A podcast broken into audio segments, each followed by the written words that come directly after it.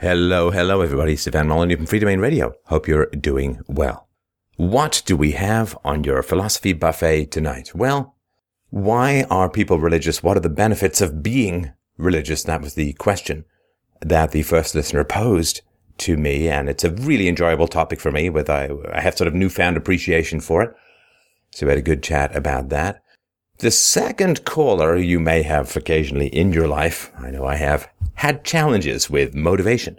And this guy wants to know how can he really make a go of his life and commit fully to all that he wants to achieve and all that he feels he's uh, capable of. Third question, sort of an international historical question. Many benefits of Western imperialism. But if we defend the benefits of Western imperialism, aren't we kind of defending limited government. And of course, that is a big challenge, right? If you praise the effects of a certain institution, does that mean you praise the institution as a whole? It's a good, good question. And the last caller was um, very interesting with regards to, he said, you know, in history there have been philosophers, self-proclaimed atheists like Ayn Rand and Friedrich Nietzsche, who championed the ideas of free will from both the church and the state. And he grew this into a critique of modern atheist secularism, which I found quite compelling and which stimulated a really, really great discussion. So um, remember, remember, remember the 5th of November and freedomainradio.com slash donate to help out our show, as well as fdrurl.com slash Amazon to, when you go shopping, help us out with that as well. It doesn't cost you anything. So without any further ado, let's get it on. All right, well, first today is Ian. He wrote in and said, I was born to a Christian homeschooling family with many similar families around me for my formative years. Not all, including my own, were intentionally practicing peaceful parenting, but compared to the general populace I see around me, they provided something close to it. So, my question is Was my community's decision purely for religious reasons, or was it a K reaction to an ever increasing R environment? How much of religious thinking is K's using non empirical methods to justify some of what they know is wrong, but do not have the data for? I know you talked about this before, but am I right in assuming that R versus K theory have somewhat decent explanation for my parents' and friends' families' behaviors from a non religious point of view, or am I just rationalizing typical religious behavior with the wrong theory? That's from Ian. Oh, hey, Ian, how you doing today? I'm doing good. Thank you, Steph. Thank you. I'd like to think I'm doing good too. Uh, doing well. So, um, what was your upbringing uh, like in terms of peaceful parenting and stuff? Well, I mean, I was spanked a few times as a kid, but I noticed it practically stopped. Like, I I really don't remember beyond a handful of moments. And I know my parents pretty much never did it with my sisters. They're two younger than me. So, and they also tried to reason and teach me a lot of stuff. They let me pretty much read a lot of things. that was probably why my biggest struggle as a kid was my parents trying to get me to read. But once I did, I just started reading everything, and they let me read whatever I wanted, and that's how I eventually learned about voluntarism through a certain writer called uh, uh, Richard Maybury. But I know. Oh, right, right. What happened to Penny Candy, right? Yeah, that was the book that sent me down the path. Yeah, yeah. Um, uh, the late Harry Browne used to talk about him quite a bit in his show. Yeah, no, he was a great man. He did a lot of work because it showed up. I grabbed as many books as I could at homeschool fair conventions. But the general question is, I actually, sorry, I just, I actually interviewed him. Oh. Uh, in Phoenix um, for a Casey conference a couple of years ago. Uh, yeah, very nice man. Alrighty. So I just noticed when I got college age and I went out that I was I didn't have a typical upbringing. I'll just put that much. I noticed I was not in the world was not what I had around me, including me, the families around me, because the how much do you know about the Christian homeschooling movement in the United States? I would uh, hesitate to say. Uh, I'm sure you know it a lot better than I do. Well, I was in the Midwest part of it, so and my mom actually was a big part of the organization community in my region, but it was kind of everyone said for religious purposes, but I noticed most of it was around they just wanted to teach their kids the way they wanted to, even though they said it was for religion. that wasn't the only reason, and there was some non-religious families in it. And I was wondering, since many of these people were from higher educated backgrounds, but they disagreed with the ever increasing leftist propaganda, that was this a reaction of, I guess, K type thinkers and trying to find some place to hide. And the homeschooling movement basically fought their way legally to get that freedom. At least in the history of the United States, it was actually somewhat illegal. My my current state actually had a fight of it about 20 to 30 years ago, and we won it. So, right.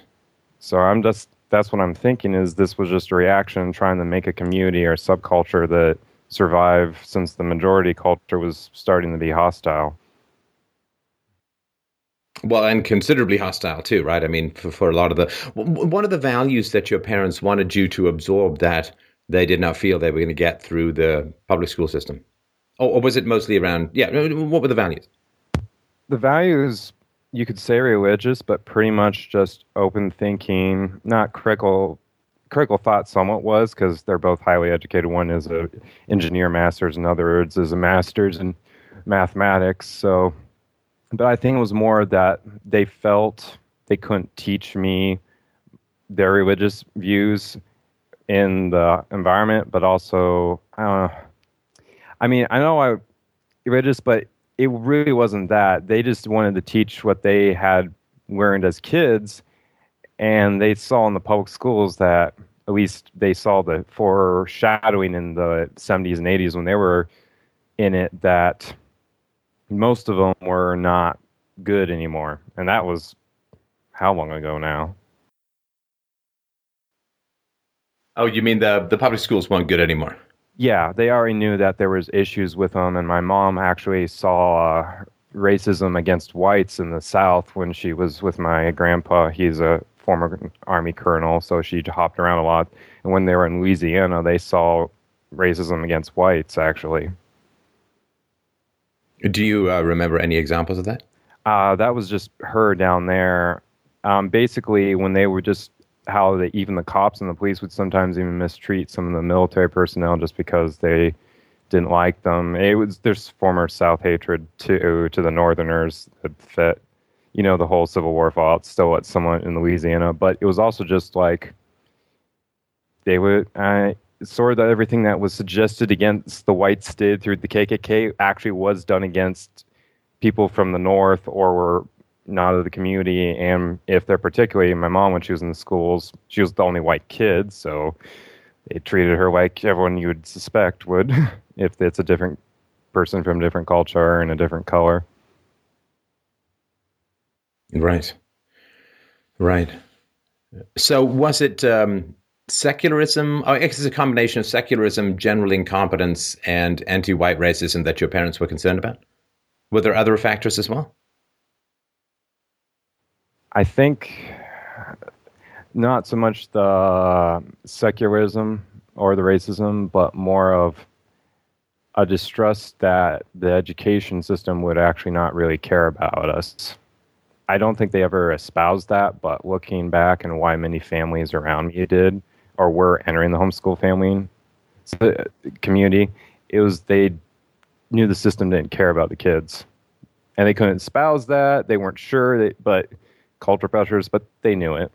I, I looked at all the families. I remember that's why we were all homeschooling is we didn't trust the system. It was not its goal was not to educate. We that's why I came up. I thought the R versus K somewhat made sense, as they already knew that the whole idea of it was not to actually make a better, smarter populace, but to keep it down indirectly.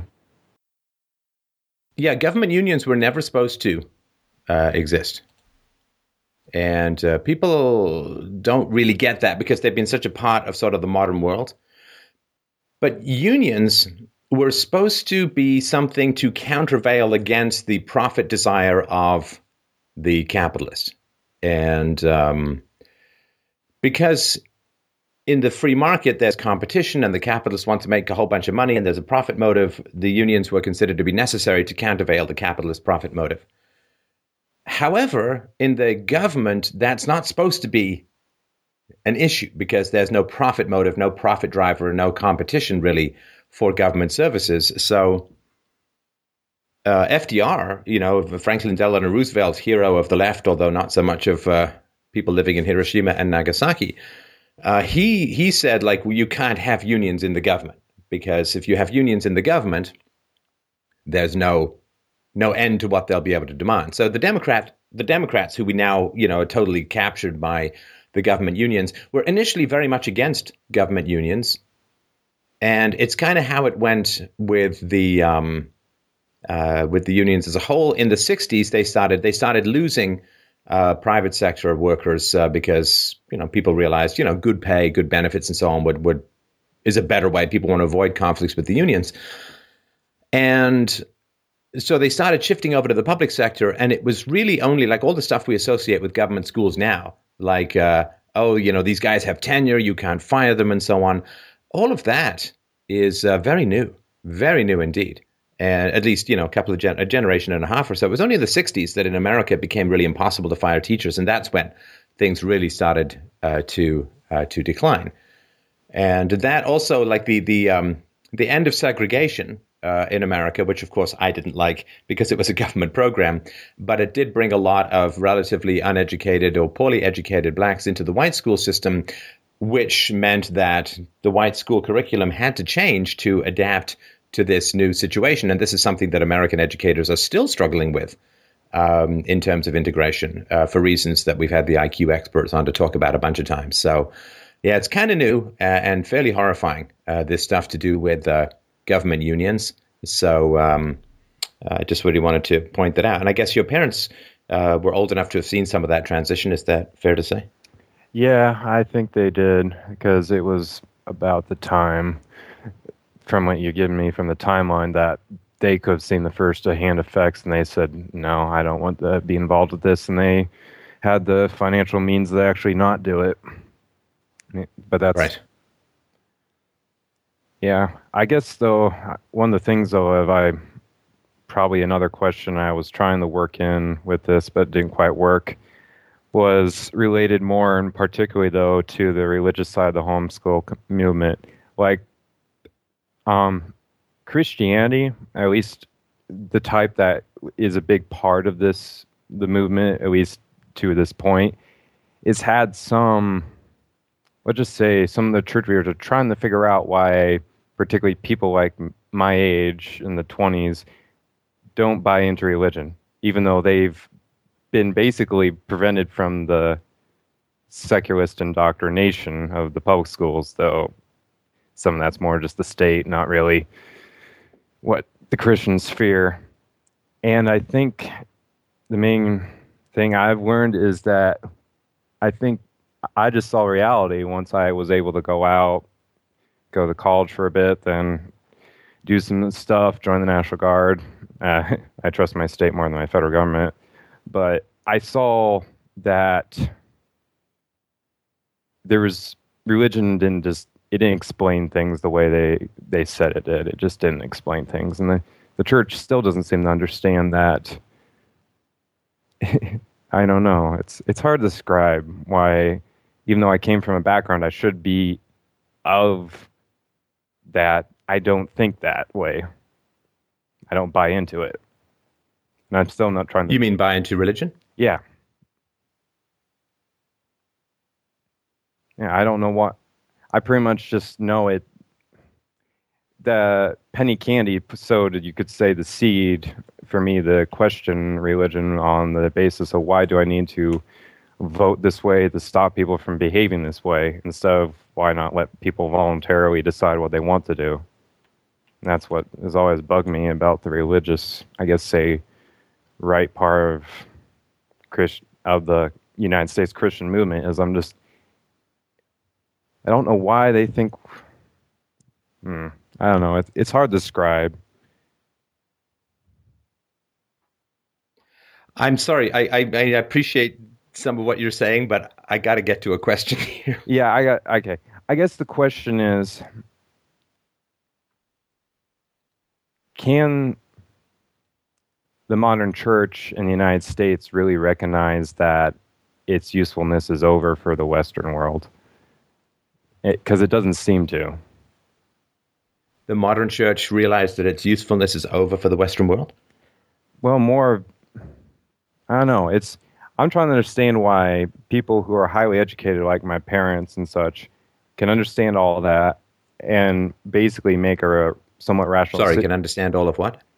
Can understand the rational decision to leave this public school system, but it, but more of use religion to as their excuse.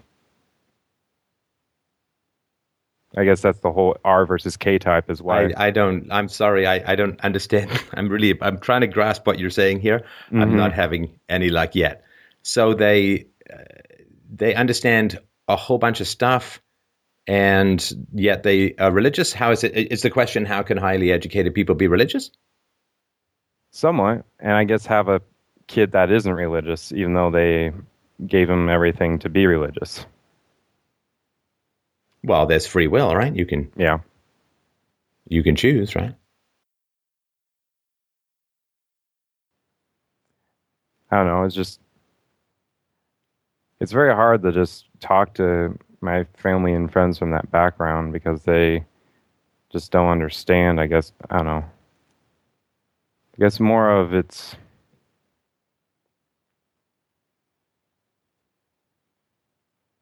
they they freed me from one indoctrination source, but then indoctrinated me with another. You mean with regards to religion? They freed you from statism or kept you away from the state? Yeah. But they gave you more in terms of religion, right? Yeah. So from one monster to another. But that's, you know, tragically, that's the world, right, as it stands. That's the world as it stands because um, people are constantly hopping from one belief system to another. Mm-hmm. And it is very hard for people to give up having a socially acceptable belief set. I mean, you know, it's pluses and minuses to it all, but it's very hard for people to give up the tribalism of common thinking. There's so many benefits to it, right? You go to a new town, you don't know anyone. But if you're part of a church, you go to that church and you meet people and you get introductions and you can um, get a job. Uh, you can meet a girl. You can, you know, find people to play pinochle with or whatever you're you're into, right? yes. So this sort of instant community that can I don't want to say instant like it's bad, but this sort of um, way in which you can get a community by going someplace new. I don't know if you've ever moved to a new place if you're not in school and uh, you know, at school you can meet people, and at work you can meet some people. Although as you get older, it becomes pretty tough to meet people at work because they have, well, they have kids, they they have lives, they they're busy, right? And especially if you're a single guy, so there's so much that's efficient about the just add proximity community that it's hard for people to you know, this is not just for religion. If you're some communist and you go to some new place and there are a bunch of communists around, well, lickety split, uh, you have your good friends, the communists. And um, so this way, a, way of finding uh, to to connect to people, a way of finding ways to connect to people happens through values. Now, if you strike off in a new direction, let's say you reject statism, you reject religion, you you reject uh, you know socialism. If you st- if you strike off in a new direction, then you go to a new town, and who do you hang with? Who do you meet? Who do you know? Or you're at work and you have you know maybe awkward conversation. What happens? How does it work for people when there's no particular common beliefs? Which is why striking out in a in a new belief is so particularly tough and why people, you know, they they don't want to leave old beliefs uh, without adopting some new belief, um, usually irrational, in the same way that shaky swimmers don't want to get too far away from the shore, right? I mean, it's uh, it's just it's a very tough thing for for people to do. So, um, yeah, I um, I can certainly understand how it comes about, and um, the fact that you've gone in a different direction is cool uh, and I think speaks to you know curiosity, integrity, intelligence. You probably spent a lot of your time looking for something that makes sense. Yes, I and have. Yeah, like what is it that makes sense? What what beliefs can I absorb or accept that don't require nail biting compromises? Um, like, give me a belief system that I don't have to hold my nose and swallow like some sort of bad medicine for a good effect. So you had this hunger for consistency, and and we do. We have a hunger for consistency, for for being able to make sense of things logically, for things being able to hang together. I mean, that's the whole conceptual strength and genius of the species is this capacity to have things hang together and make sense. That's why we have science, why we have numbers, why we have engineering, uh, why we have medicine, at least uh, uh, after the 18th, 19th uh, centuries. So we're born with this desire to conceptualize and, and unify and clarify. And some people have, I guess we could say, a stronger desire for it than others, if that makes sense. hmm It does. And that's probably one of the reasons why grew to question a lot of things. And I don't handle personal cognitive dissonance that well. So eventually I had to question the fundamentals of even Christianity when it came to, around to the whole 6,000 years. I started seeing a lot of the hard data and about the Big Bang and all that, and I went, uh, yeah. It took a while though. I mean, it took almost, I think, a decade and a half. But the data just kept saying otherwise. And how is your emotional experience? Uh, you you come across to me like I'm trying to sort of stay involved in the conversation, but yeah. you've kind of got a monotone thing. And I, I'm just curious what your emotional experience is of the fruits of your intellectual curiosity and desire for consistency. Oh, sorry for the monotone. Uh, it's, I guess it's frustrating. Twofold. One, the religion, and the other, because of the background I told you about, I kind of got to see what the world really was, and I guess being horrified is maybe even a little too weak of a word for it. I didn't realize how bad it was outside of the community I was in. How bad what was? The whole world around me. That they didn't have anything I had. Just even though I had. Oh, you mean because you were raised more peacefully than you're out there among the traumatized muggles, and it's a, I, it's a, it's a heavy slog, right? I had multiple nuclear families around me, Steph, and I realized that was not common. It took me a while, but once I realized it, it, it scared me. Right.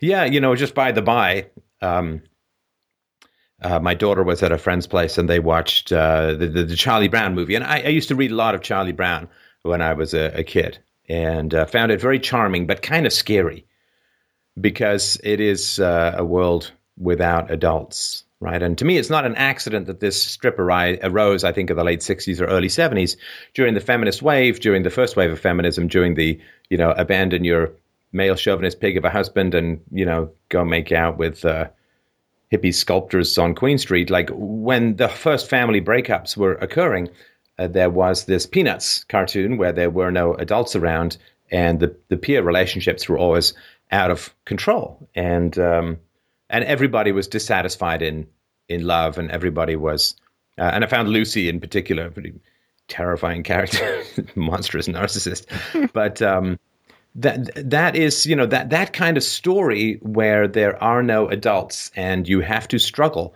uh, with with peer relationships that are always ultimately unsatisfying was a pretty terrifying uh, story. And I just when you were talking about this this world without adults, this this Lost Boys, this Lord of the Flies world without adults that a lot of people are uh, dealing with, uh, I think it's really common. You know, it's a single mom thing, right? Single moms have no time no time if they've got a job, right? I mean, they have no time for uh, for anything. Uh, very little time to parent. It's always just one big conveyor belt after another of stuff to do. Having relaxed and unstructured time seems to be virtually, it's close to impossible with single moms, particularly if they have more than one kid, which is why they become these grabbing resource vampires. I mean, it's just struggling to to stay afloat. And so, yeah, when you went from nuclear family stuff then what happens is you go out into an untutored world, into a world where there was a, a writer, I can't remember who, who wrote this. Oh, yeah, Heinrich Heine, um, the, um, the, the German writer. He said, you know, I had distant parents, and like all people with distant parents, like all children I, with distant parents, I raised myself, most, mostly myself, and did a pretty bad job of it, as is inevitable, or just to paraphrase.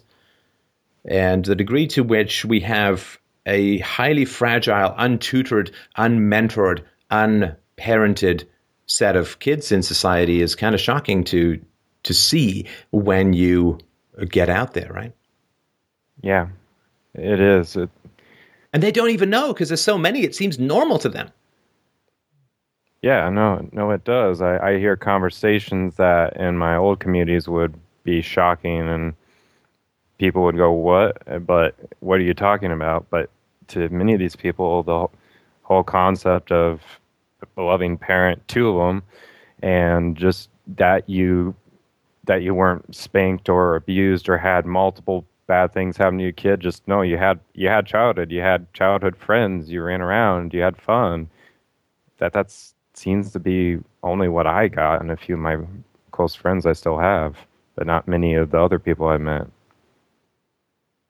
Yeah, it's the desperate, loveless showman that I remember very much from when I was a kid.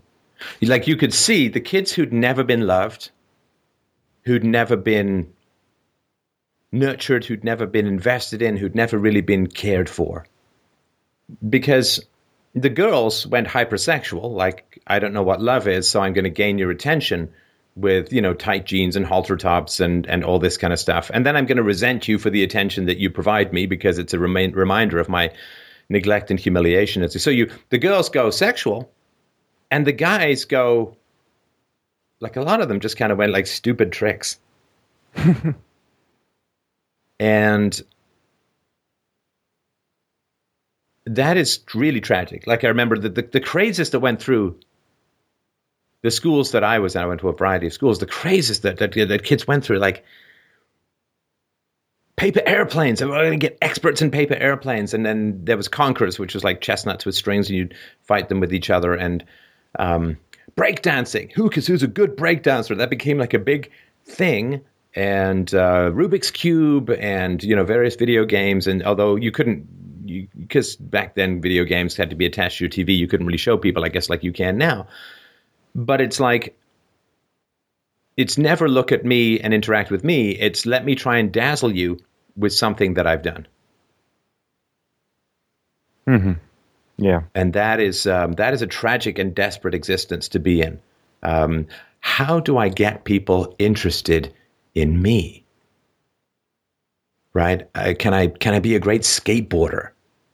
You know, can I dye my hair green? Can I, you know, can I find some connection through music with other girls in kabuki pasty white makeup carrying little coffin purses with dyed black hair and black lipstick? Like, can I find some tribe where I can merge my emptiness into? Can I have a cool car? Can I, you know, do I have like I, I, had a friend when I was a kid. Um, you know, we lived in crap places, as you can imagine, right? Just rent control, roach infested flea traps. And one of my friends, his parents just moved into this cool house, and he had like one of these attic rooms that I always loved those rooms. I don't know if you they're like triangle rooms kind of. They have this sloping ceiling. Yeah. And it's really cozy. You know, there's attic rooms up at the top of the houses, a window or two. And it was, I just, you had a mattress on the floor, like a futon on the floor. It was really cool. I love that place. Envy. Envy. I remember uh, I wrote a play um, for uh, my drama class. And when we were rehearsing, we were another friend's parents were fantastically wealthy. There's room after room after room. And, uh, you know, I just wandered through it green with envy. I also remember, ah, this is back in the early 80s, I guess. There was um, a school trip to Russia, if you can believe it, right? In the middle of the Cold War, there's a school trip to Russia. Like, I think it was like $1,500, which back then was a huge sum. It's pretty large even now. There was no possibility uh, of being able to, um, there's no possibility whatsoever. I mean, I I had three jobs at the time. It was just to stay afloat. But I just remember all the kids who got to go to Russia in 1982 or whatever, and it's like, wow, oh, I'd love to have gone, but there was uh, there was no money, no time. So when you don't have intimacy, then you have little choice but to use the blurring chopsticks of sex or inconsequential tricks to generate envy and desire. How do you have value? Well, you stimulate envy in other people. How do you have value? Well, you stimulate sexual or romantic desire in other people. And then you don't have value, but other people want you. And that's a pretty pathetic, but it seems inevitable substitute for actually having value. Mm-hmm. Yeah, I guess more of I've been trying to figure understand where I I interact with people from here. Like, I mean, I can have good conversations and talk to people, but trying to realize that many of them around me are just not. Uh, I'm an alien in the country. It's not the other way around, and really, what to do when most people's self-interest is like most about themselves, but they are not even developed or taught at all. But you know exactly what to do. I'm sorry, Ian. You know exactly what to do. You just don't want to do it.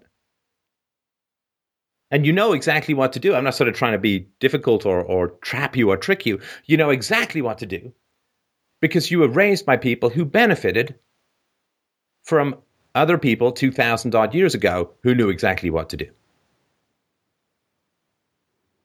Yeah. Which is to commit. Yeah. Right. Those early Christians, pretty committed, right?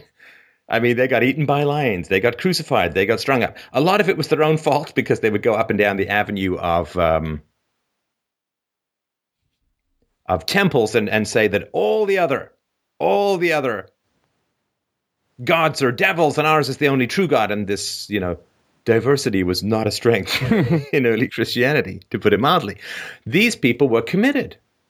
Mm-hmm you know, why are there so many Mormons? Because Mormons are committed. Two years in Africa teaching people about Mormonism.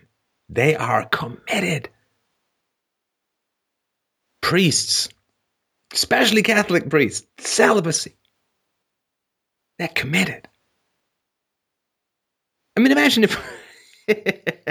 just imagine. Imagine if I said something hmm. like this, man. Okay, everybody. Time to get committed to philosophy, and that means after high school, but before college, you spend two years as a street evangelist for reason. Go out there with your copies of UPB and yell at people and cajole people and invite people and engage people, get them into philosophical conversation. You got to spend two years doing this. You got to pay for it yourself, and you got to do it 12 hours a day. No breaks, no holidays and wear a catheter. Oh dear. What would people say? Call, they would say all crazy sort of things like going, who are these people? What are they doing? Right. So if people who were into philosophy had, say, one tenth of 1% of the commitment of, say, Mormons or of the Jehovah's Witnesses who come and knock on your door and offer you their magazine, which you promptly use to line your birdcage, and or or if they had, you know, one tenth of 1% of the dedication of people shilling for their particular political candidates who go door to door and who volunteer and who give up weeks or months of their life in order to try and get their candidate elected. Mm-hmm. You know, Jesus, I mean, the people in, in this kind of society, like, and by this, I mean the society interested in philosophy. I mean, it's like, holy crap. What, what does it take to get people to dedicate themselves to philosophy. What what does it take? You know, I one of my first public speeches was called the Against Me argument, which says confront people around you with the reality of their support for the state and their support for violence against you. Make it personal, make it real. And, you know, maybe a couple of handful of people actually did this and other people yelled at me for causing trouble in relationships. Hey, you know what's causing trouble in relationships? Massive waves of third world immigration swamping Europe. Now, if people had actually taken on people's addiction to statism, I don't know, eight years ago when I first talked about it, then we'd be having a different conversation. Because people keep thinking, well, I'm going to take the easy road. I'm going to avoid the challenges. I'm not going to ruffle feathers around me. I'm not going to come across like that crazy guy. Okay, well, welcome to millions and millions of free market and rational, unfriendly Muslims swarming into your country and sucking up your social safety net. Okay, this is the result. You can people say, "Well, I don't want to. I don't cause any trouble." Okay, well, welcome to Cologne, New Year's Day. A little bit of trouble being caused for hundreds, if not thousands, of German women just in that city, let alone across Europe as a whole. And it is men who are chickening out from this. And I don't know if you're in this camp. Maybe you have done a lot of evangelizing. Maybe you have done a lot of preaching of reason, brother. But it is men who are chickening out of this because men would like rather go to war than upset women. And, you know, for evolutionary reasons, because, you know, if you go to war, you can come back as a hero and chicks will bang a woman in uniform as soon as they'll pick up 20 bucks that flutters to the floor. Yeah. And so they'll go to war rather than cause women trouble, right? Statism is a largely feminine phenomenon. Right? This is this is the this is why people oh, I need to talk about feminism rather than statism. They're pretty much the same thing, right? I mean, women vastly uh, out of proportion work for the government. Uh, women vastly out of proportion take government services from from healthcare to to welfare to um, SNAP. Um, what's needy family assistance? Uh, they take food stamps. This is a statism ever since, gosh, women got the right to vote, statism has become women. and so what I'm saying to, to men when I say, listen, go and talk to about, you know, the violence, coercion, and so on, it's like, go and upset women. And of course, um, with the single mom phenomenon, it's become harder and harder. I know that's not you, but from, with the single mom phenomenon, it's become harder and harder for men to upset women because they've never seen uh, an assertive man around a woman. They've seen a whole bunch of cucks who come sniffing around their single mom, who the single mom, like they're just gross little slimy snail like guys who just come sniffing around the lowest rent vagina they can find. And the single mom can kick them to the curb no problem because she's got the state, so she can lord it all over them and snap at them and snarl at them. And the boys have been raised by single moms and been snapped and snarled at by single moms. So it's hard for men to sit there. But when, when we're talking about controlling the size and power of the state, when we're talking about reducing the size and power of the state, we're talking about upsetting the ladies by and large, right? Um, and so, you know, we've got a whole presentation on this called The Truth About Male Privilege and, and so on. Just think of Social Security. How much do women pay in? How much do they take out? Not only do they pay in less, but they live a whole lot longer as well. So uh, it is tough. And um, men find it hard to confront women. Uh, women have the state, right? Female power is is so great in society because um, women choose who to mate with. And so this gives them ultimate power to say yay or nay to reproductive success. So women have an unbelievable amount of power. Even in a free society, they would have a staggering amount of power just because their yes and no is whether you genes continue from all the way from the primordial soup uh, to the next uh, generation. So they say yes or no to that. Huge amount of power. Uh, when they're at their height of attractiveness and fertility, you know, guys are just hurling cash, resources, Rubik's cubes, Dungeons and Dragons character sheets, coffin purses, like anything. What what's around? Let me throw it at, women and see if I can get their attention and and all of that. And um, uh, I, anyway, so so I won't go into that another thing. But anyway, so women have so much power, particularly when they're young and fertile, and then when they get older, they have the power of being a mom, matriarch, and so on. And of course, they have so much power in school because they generally are child facing. And so, you know, so many people grow up afraid of their teachers that the idea of taking on the teachers union is pretty hard for people. And so women have so much power, even in a free society, that when you take the massive amount of sexual market value and um, matriarchal and educational power that women have in general, and you combine it with the power of the state, well, then you, uh, well, you're in a civilization destroying arc. I mean, it is it is unbelievable how plugging the scepter into the vagina, if I can use a rather gross metaphor, is uh, is sh- something that short circuits and and and blows the world apart. You you cannot co-join women and the state. So men have always been suspicious of the state because the state can send men to war. particularly after the evidence of the 20th century, and because the state takes taxes largely from men and gives tax money largely to women, either you know through redistribution uh, uh, in terms of um, uh, government schools, which single moms can't afford uh, privately, uh, through uh, welfare transfer payments, healthcare costs, but also through just giving women useless paper pencil pushing jobs in the government. Like the only time I ever worked for the government, it was just wall to wall women chatting, like just chatting, and every now and then um, getting an email with a GIF attachment of a cat doing something funny, and uh, so anti-statism is um, has, has largely become uh, anti feminism or anti not anti women like against women, but women are benefiting enormously, and you know they come out to vote more and, and so on, uh, women and old people, and um, and then of course if you go high up enough in the demographics, it's pretty much the same category because the men have all died off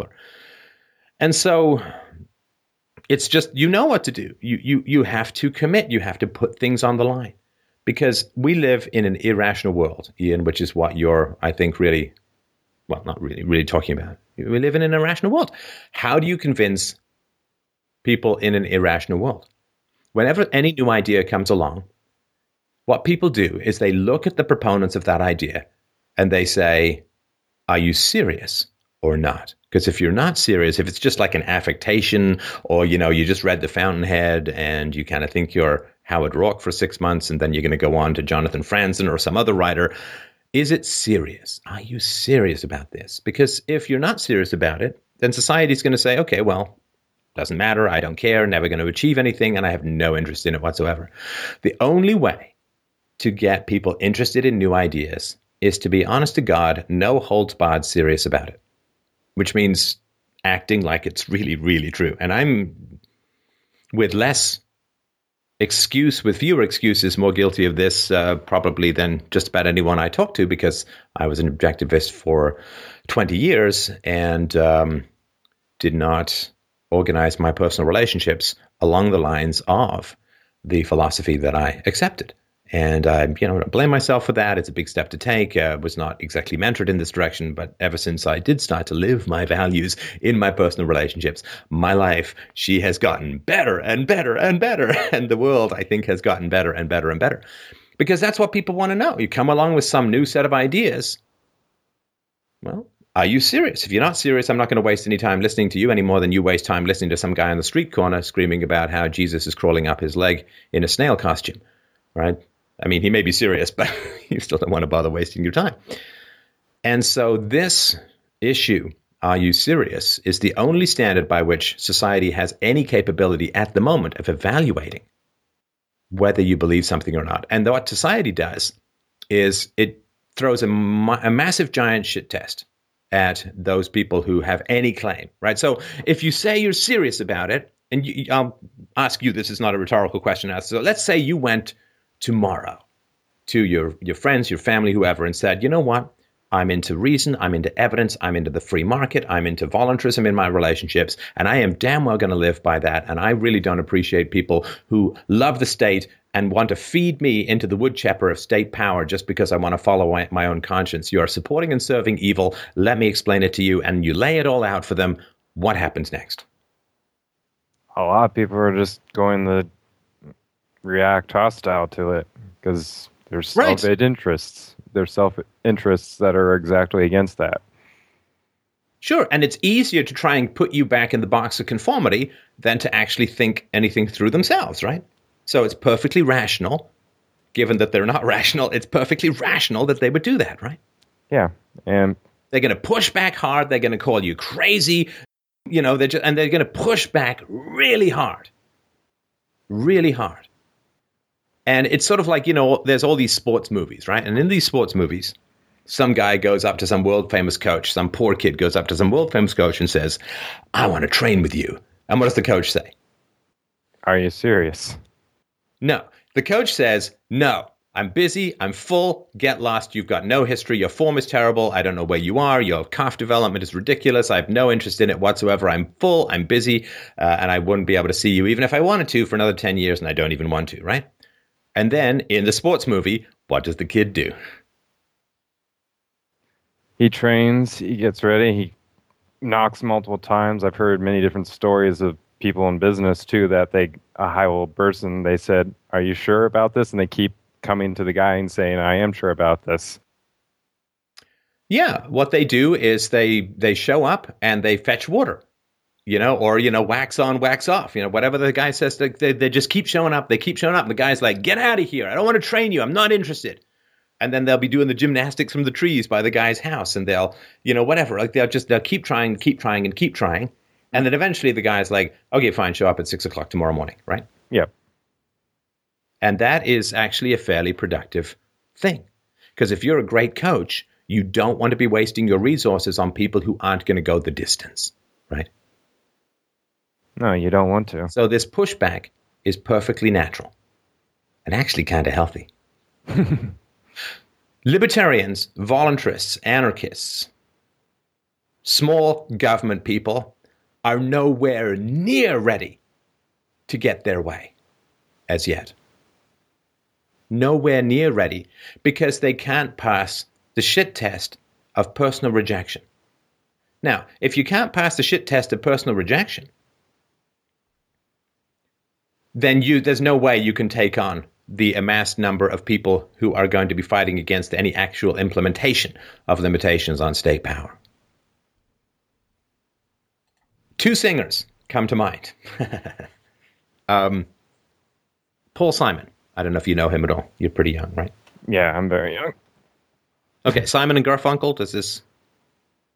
Ah, uh, sounds like I need Many's to do the time I've been forsaken and many times confused. Anyway, he's a um, he's a singer and um, he's a tiny guy, uh, a very talented songwriter.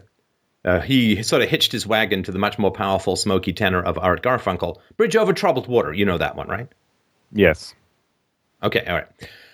So Paul Simon had uh, a father, obviously, everyone does, and uh, Paul Simon said to his dad, "I want to be a singer and a musician."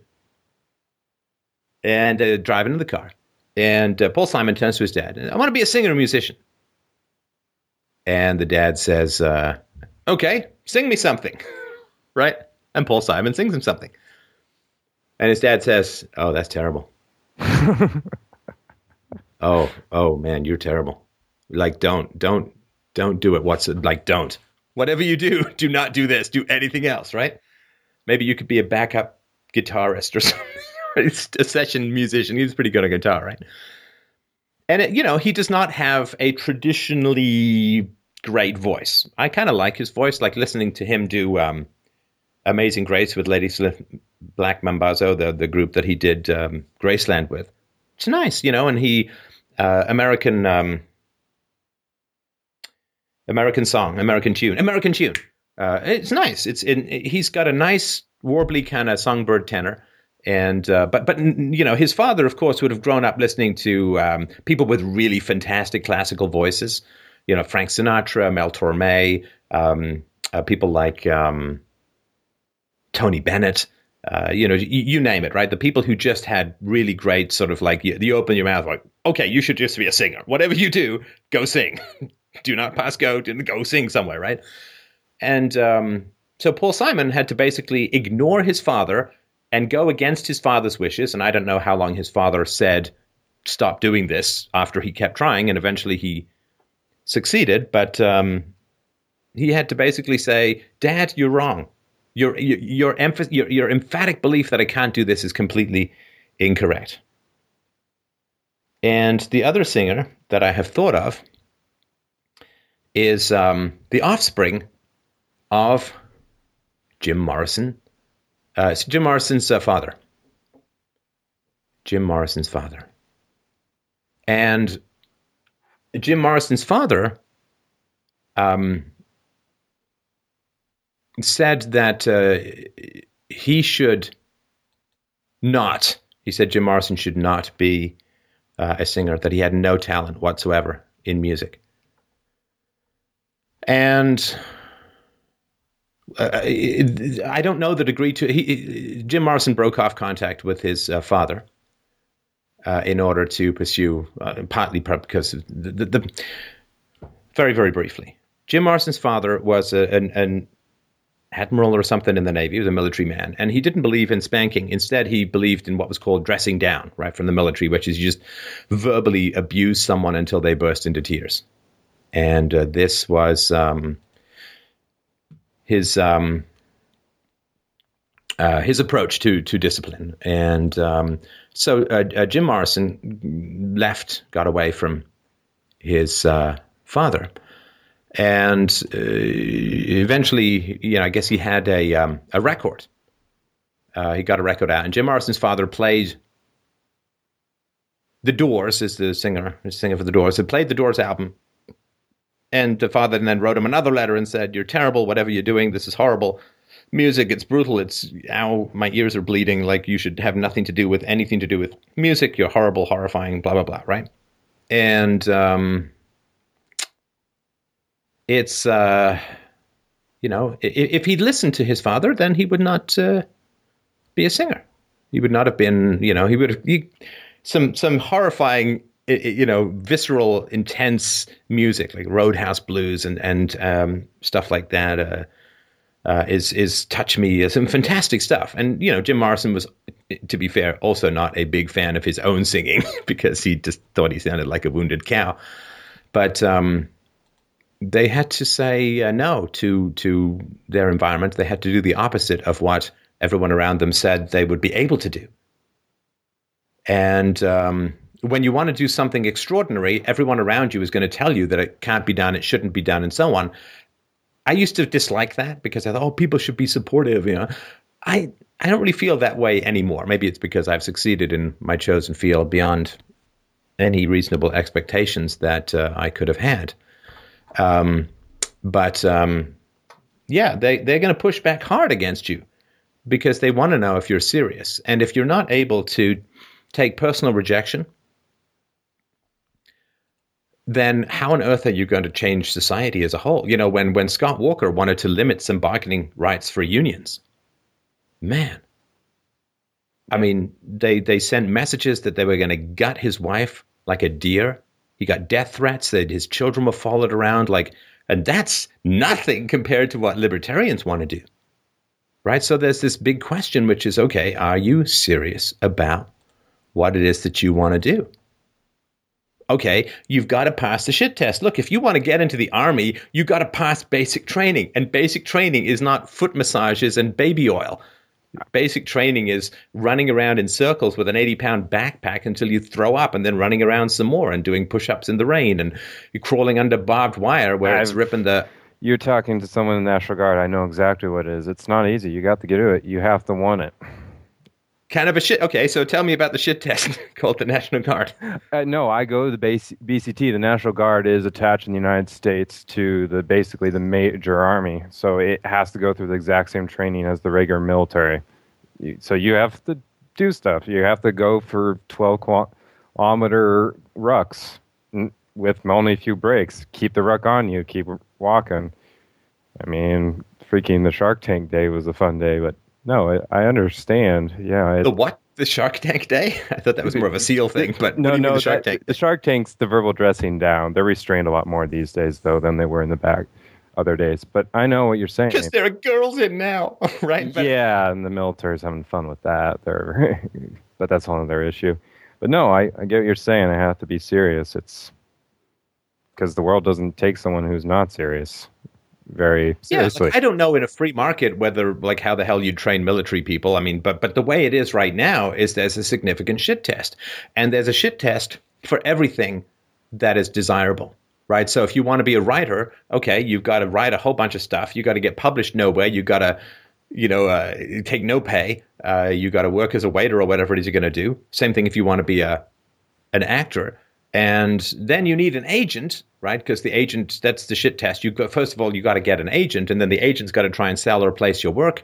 And I mean, it's a huge amount of shit tests just to see if you really care about it, if you're really dedicated about it, if you really want to do it. And this is all over the place. There are shit tests, and the shit tests are can you handle people fighting you tooth and nail that you care about? People finding you to, fighting you tooth and nail for what it is that you believe in. Can you handle that? Can you surmount that? Now, whether you can convince them or not is not up to you because it's ultimately up to their choice. But are you willing to push through everything to implement your vision? In other words, are you for real or are you a poser? A poser, I don't know if it's still the case these days, Ian, but when I was a kid, being a poser was like the worst thing, especially the punk crowd.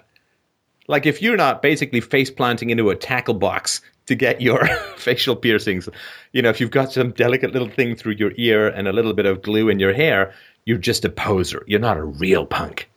And uh, this was sort of all over. If you're not going to King Kurt concerts where they throw uh, animal bits around, like you're just not a real, you know, you're not really into it. You're just posing. And um, posers are very distracting and are you serious about things? And people who just dabble in politics or who write blogs, or are you serious about it? In other words, are you willing to live by your values? And and look, if someone comes up with a radical diet, you know, chipmunk tails and gravel, it will give you ultimate health. and and and then they you expect them to eat that themselves, right? And and be healthy. Because if they're like chipmunk, tails and gravel, ultimate health. Now I'm going to go get me a Big Mac because it's actually kind of gross. right? So, so if someone's coming up with a radical diet that makes no sense to you,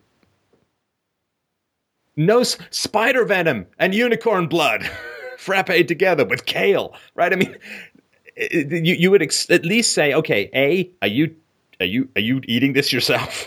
Whatever you do with that, get a priest to bless it so it's not so evil. Are you drinking it yourself? And if you are, are you healthy? Are you happy? Right? That's what people want to know. They don't want to sit there and judge your stupid unicorn blood and spider venom diet. They want to know are you doing it yourself and are you dedicated to it and are you healthy as a result, right? Yeah. No. It, and if you know, if you like, don't want to, okay, I, I, this is great, you know, unicorn blood and, and spider venom. That's that's I mean, like, but you don't eat it. Then people are like, eh, all right, who cares, right? You're just annoying. You're a poser. You're a poser. And society doesn't care about posers. They only care if you're dedicated. Now, if you're dedicated and you do it and you live it and you take no compromises, aha, then and only then will people even remotely be interested in what you have to say. And I have a life that was well prepared for public integrity. right? Because if I say, well, the state is immoral and the state only survives on people's support of it, and people could reasonably have asked, well, do you have a lot of status in your life? Yeah. Well, then aren't you surrounded by people who support immorality and an evil institution that aims for your destruction? Uh, yeah. right. So I, I, had to have a life of, I didn't do it for, I was, did all this stuff before uh, I had any public presence, but I have to, you know, it, it worked out well that I had a life of integrity. And then when I say to people and libertarians and others, and I say, okay, well, the non aggression principle should apply to kids, which means that spanking, circumcision, and so on are immoral. And uh, no, I don't want to, right? And, and okay, here's the logical argument, right? The state is um, exists only because people believe it's virtuous, uh, and therefore people who believe that the state is virtuous are actually they want to use force against you, they may not be aware of that, but you can connect the dots very quickly and easily for them, and that should have some impact on your relationships. You can't go around defining entire groups of people as evil and then have it have no effect on your. you can. It's just that then you don't even remotely pass the shit test. You're just a poser.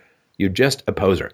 And uh, philosophy and virtue and, and, and integrity and the non aggression principle are far too important to be fumbled by posers. It's far too important. The world is sailing ever and ever into more and more desperate straits, and it's going to hungrily, hungrily demand leadership. No. And yeah, yeah. If, if it's not you who's going to bring leadership to your community, it's going to be some someone who's not you, and that someone who's not you is going to be a lot worse. You know, 700, 800, 1,000 years, Muslims have been wanted to take over Europe And now they're like, hey, borders are down. Let's go in and fuck. Right? Okay, so they've, they're really committed. And the Europeans like are stopped by the mental barriers of political correctness. I mean, that that's how weak the European culture has become. And why has the European culture become that weak? Because there's nobody around who wishes to stand on principle anymore. So there's nothing to. I mean, they're invading fog. There's nothing there. Nothing to protect. Nothing to defend. It's the men who'll suffer, right? In general, historically, um, the men get killed and the women just sleep with the conqueror. So you know, I mean, it's um, not the same for women as it is for men. But so when you say, "Well, I don't know what to do," pff, you know exactly what to do. You do what the early Christians did. I'm not saying go and get eaten by lions, right? But uh, I'm just you know exactly what to do. I mean, there's a shit test called "You're a racist." it's like, Yeah. uh, you're a sexist. You're a misogynist. You're a you hate women. You can't get laid. You're you're you're just a randroid. You're a oh. It's like, ah, yeah, okay, I get it. I you know I appreciate that. I appreciate that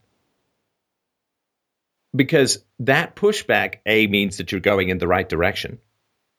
There's not a lot of pushback for the crazy guy on the street corner. Not a lot of people stopping and debating him, right? But when you look at there's just all of these giant shit tests that go on in society where people just hurl abuse at you and spread lies about you, make up the most outlandish stuff about you. They just do all of this stuff because society wants to know are you for reals? or is you a poser? Right? I mean, because if society decides to change direction because the non aggression principle is so great and decides to set itself up for a hugely pitched and titanic battle against entrenched special interests among the rich, the middle class, and the poor, the entire welfare, warfare, military, industrial, public sector union, private sector union, entitled class of self deluded vampiric parasites. Okay. I don't want to follow, follow a general into battle who's going to run screaming if a spider runs over his foot, right? You can't. I don't want to follow someone into battle who's not going to give me a gun. I don't want to follow someone into a battle who's going to flinch, who's going to falter, who's going to fall back, who's going to run away, who's going to shriek like a girl because someone told them there might be a snake on the battlefield, right? I don't I don't want to do it. I forget it. I'll stay home. I'm going to stay home. And having the courage of your convictions is the only way of being able to alter the world. It's not about how good your arguments are. It's not about how good your prose is. It's not about how eloquent are your analogies or your metaphors. It's all about the strength of conviction. Are you willing to stand by your convictions at personal cost?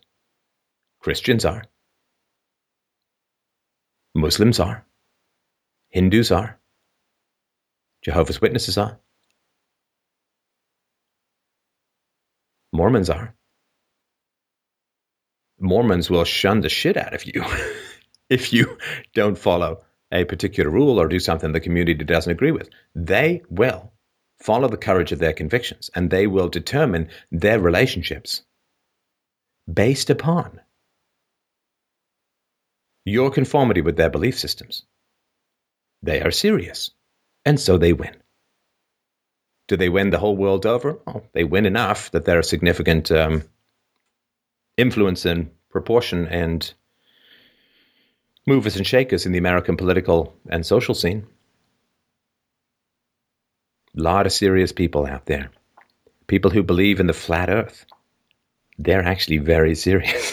I You know, ran into those on a few forums I they, frequent. they go to the wall, right? You know, people who believe that invisible space based weapons took down Building 7, they're very serious about this belief. They really go to the wall. People who strap bombs to themselves and pretend to be a pregnant woman and go blow up a bunch of people, they're serious. And I don't want anyone to use any kind of violence because it's completely unnecessary and counterproductive and immoral. But to have the strength of your convictions, to leave the comfortable tribe. See, this is the reality. Let me just make this last statement and then I'll shut up and let you talk because I've said a lot. But Let me say this last statement that people really, really need to understand. Your world, the world of the West, it's going to end either way because there's nothing left to defend. The, the, the borders are porous, the ethic is wishy washy, political correctness, fear, conformity, verbal abuse. It's all taken over the public discourse. And what were formerly toga coated thinkers having a public discourse. Now, just a bunch of wild eyed, crazy haired people carrying pitchforks and torches chasing after every imaginary ogre that they can hear crashing about in the woods, which are in fact each other. What is there left to defend? And if society goes on much longer, in Europe in particular, though also in North America, and if society continues to abuse men to the degree that it has for the past generation or two, okay, well, men are going to be so disgusted that they have no wish to defend. They have no wish to defend their country, no wish to defend their culture. Too disgusted. You, you cannot abuse an entire class of people and then demand that they lay down their lives to defend you. It's not, it doesn't work. So existing society is is it's it's over. And and this doesn't fundamentally have anything to do with mass migration or mass immigration or whatever. It's not fundamentally to do with that existing society is over because the US government has close to $200 trillion in unfunded liabilities. The unions don't have enough money for their pensions. And the economy, when you push, when the Fed push interest rates to plus 0.25, the economy is like one of these white Florida homes falling into a sinkhole in fast forward. Like the, ex- what is, is done.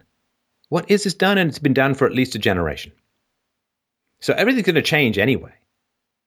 And it's either going to change in your direction, reason, evidence, consistency, or it's going to change in another direction.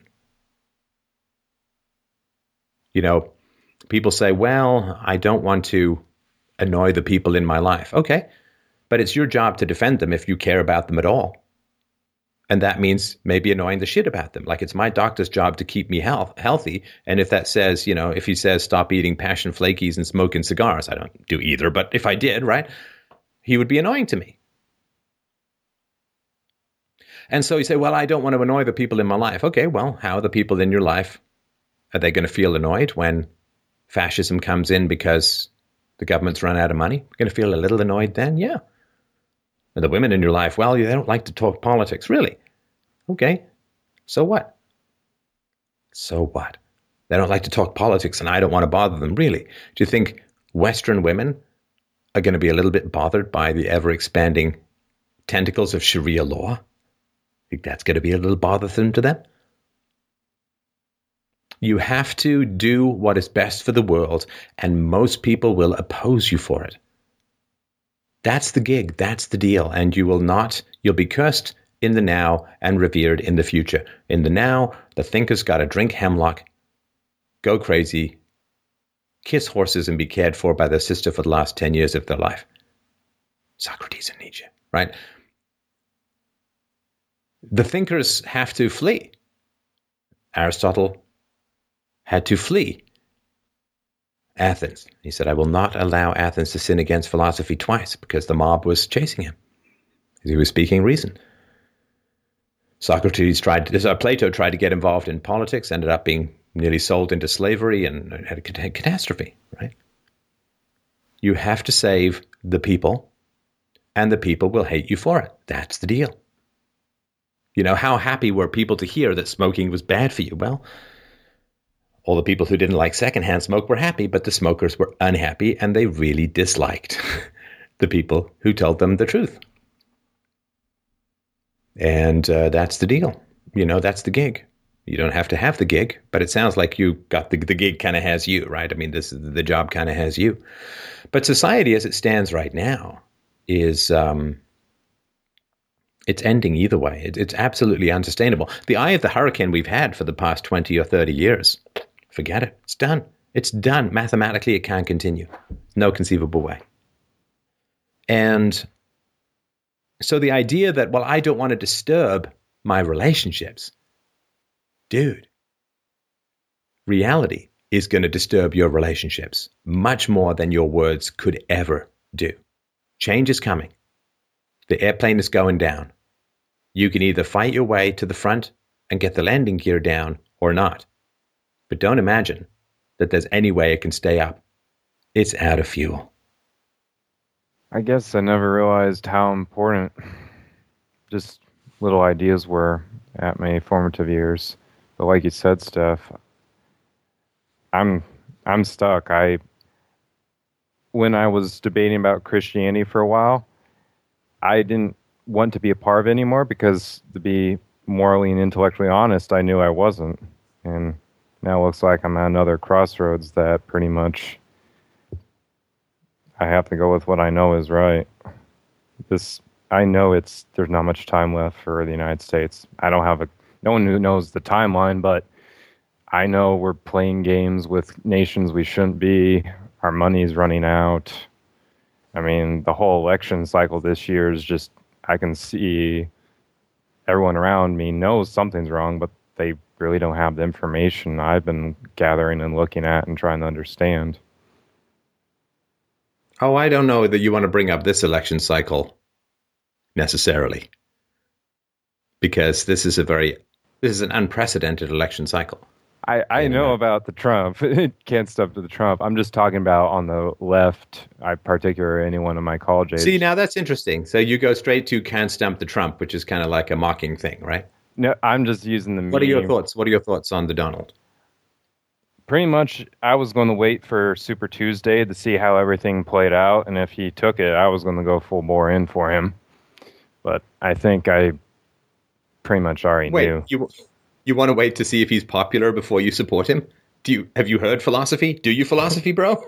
yes, I heard philosophy, bro, and I realized I was stupid. I already w- knew that he was from your show, from other places I frequent on the internet. I should be already telling what I think, and it just the some of the women my life, including my mother, they they go straight to he's a racist, he's he's sexist, his relationships in his life, and I'm going. You you taught me with reason evidence. Now you're basically acting batshit crazy. What am I supposed to do now? What do you mean? What are you supposed to do now? I know. you know exactly what to do. You I don't know. want to do it. Don't don't give me this. Uh, I don't know what to do. Just say I know what to do. I just don't want to do it. I mean, you got to have that level of honesty, right? Yeah, no, I don't want to do it, but Confront them. Uh, Hey, uh, do you are your mom? Is your mom and other women in your family are they into equal rights?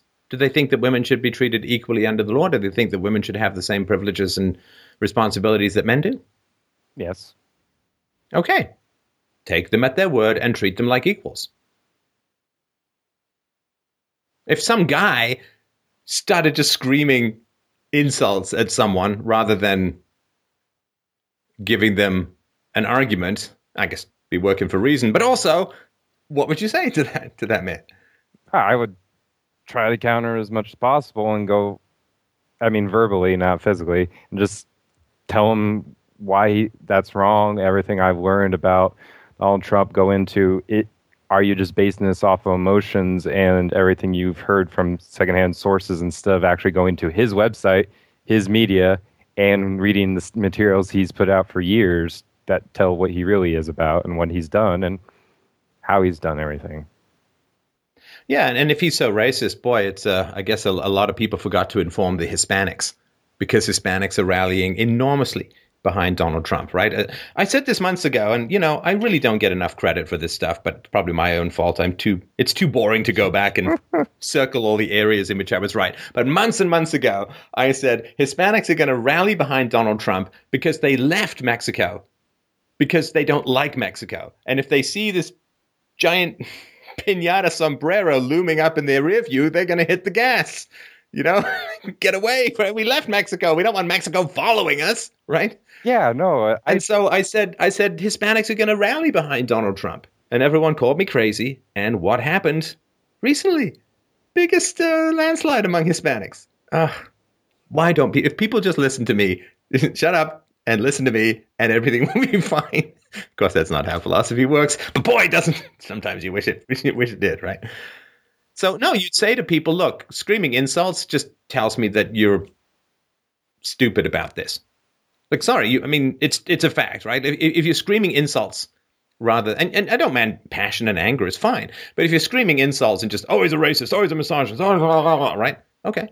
It just says that you shouldn't be talking about this because you're being an idiot about it, but for some emotional reason, right? Now, some women love Donald Trump, and some women hate Donald Trump, and it's pretty easy to figure out why. Mm-hmm. Yeah, I think one of the reasons my mother had some issue with it is because she was adopted uh, by my grandpa that was in the army. Because her biological father basically, she had a good time as a young kid, but then eventually was sort of abandoned at boarding school, and that's where my uh, current grandfather basically kind of saved her, and she could have been a single mother the whole thing. So I'm kind of like razors. Wait, edge. sorry, sorry. Uh, that, that was a very quick sprint through. What was that about being a single mom? My mother, if it wasn't for my grandpa who was in the army, had adopted her and given her a stable family. She could have been that single mother, and whoever re- would have replaced me in the genetic lottery would have been another in the masses stuck in this mess. I don't know what you're talking about. Did, did she get married and stay married? Yeah, she got married and stayed married, but she was very close to, let's just say, if my grandpa, the non biological but the army one, didn't adopt her. Okay, I don't know anything about that. Does she? Does she? What does she do for a living? Uh, she was a stay at home mom, but right now she's actually doing education related stuff, teaching mathematics and such. My mother could have been influenced back in her life because her biological grandfather, for practical senses, abandoned her to be basically a single mother. It was only because my adopted grandfather adopted her, gave her a somewhat stable marriage point of view of how a stable family works, that she basically mirrored that with my father. So why does she not like Donald Trump? And look, maybe there's good reasons to dislike Donald Trump. I was no big fan of his when it came to his Apple thing and all that, and put that pretty much out there. Yeah. But why does she dislike Donald Trump? Pretty much for his failed marriages and bankruptcies is the two big points I kept getting from her. Okay, the bankruptcies is a non non issue, right? I tried to get that to her, but some people don't understand how business bankruptcies work. Well, but surely she wouldn't want to just have a negative opinion uh, based on, right? Because if she decries him for being bigoted and she just says the magic word bankruptcy and suddenly he's become a bad guy, she would want to have some facts behind her dislike, right? Unless it's a cloak for something deeper and more emotional. That's why I was suggesting related maybe to her biological grandfather, um, father, because he was somewhat of a player and he had a car company, was an racer back in the days, and I think the seventies. Like he was involved and in racing. What is her relationship like with your dad? It was very good. I got to see him loving. They talked a lot back and forth. I, I mean, it was closest you could get to, in a lot of ways, a peaceful parenting. From my point of view, I haven't seen any other families equal to mine. Like they taught us how to be polite and everything. And they did spank me a few times, but they did not do that with my sisters. I think they knew. No, you mentioned that. Has she had this kind of negative reaction to other people in public life? Uh, you mean other politicians or? Well, just other people in public life. Has she had this sort of very negative reaction that's not really founded on many facts?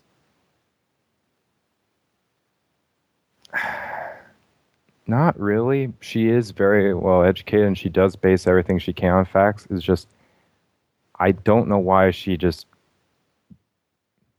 I do know why. I.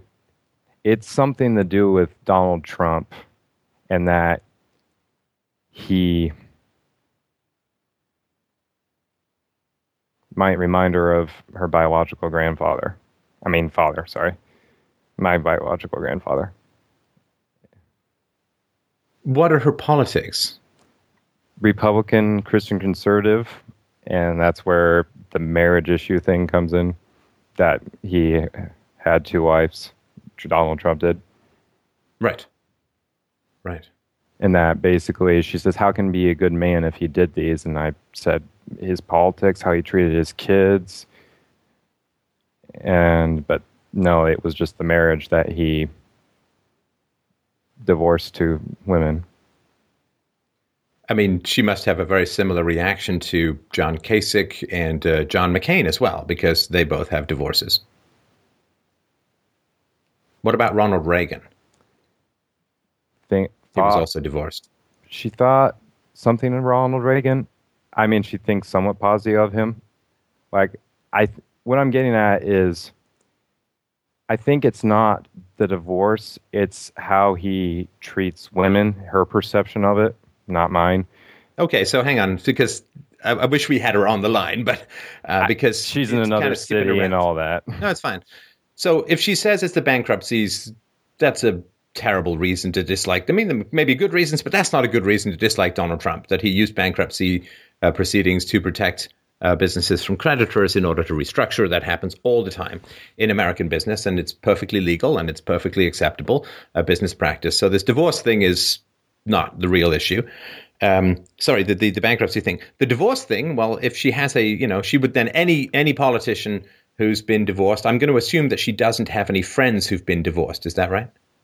Um, she actually has some friends in the homeschool community that have been divorced. Not the close families I knew, but some other ones. Wait a minute. I thought I thought it was really bad. Mark, how can how can he be a good person if he's been divorced, but she has friends who've been divorced? I don't I don't quite follow that. Does she saying that her friends aren't good people?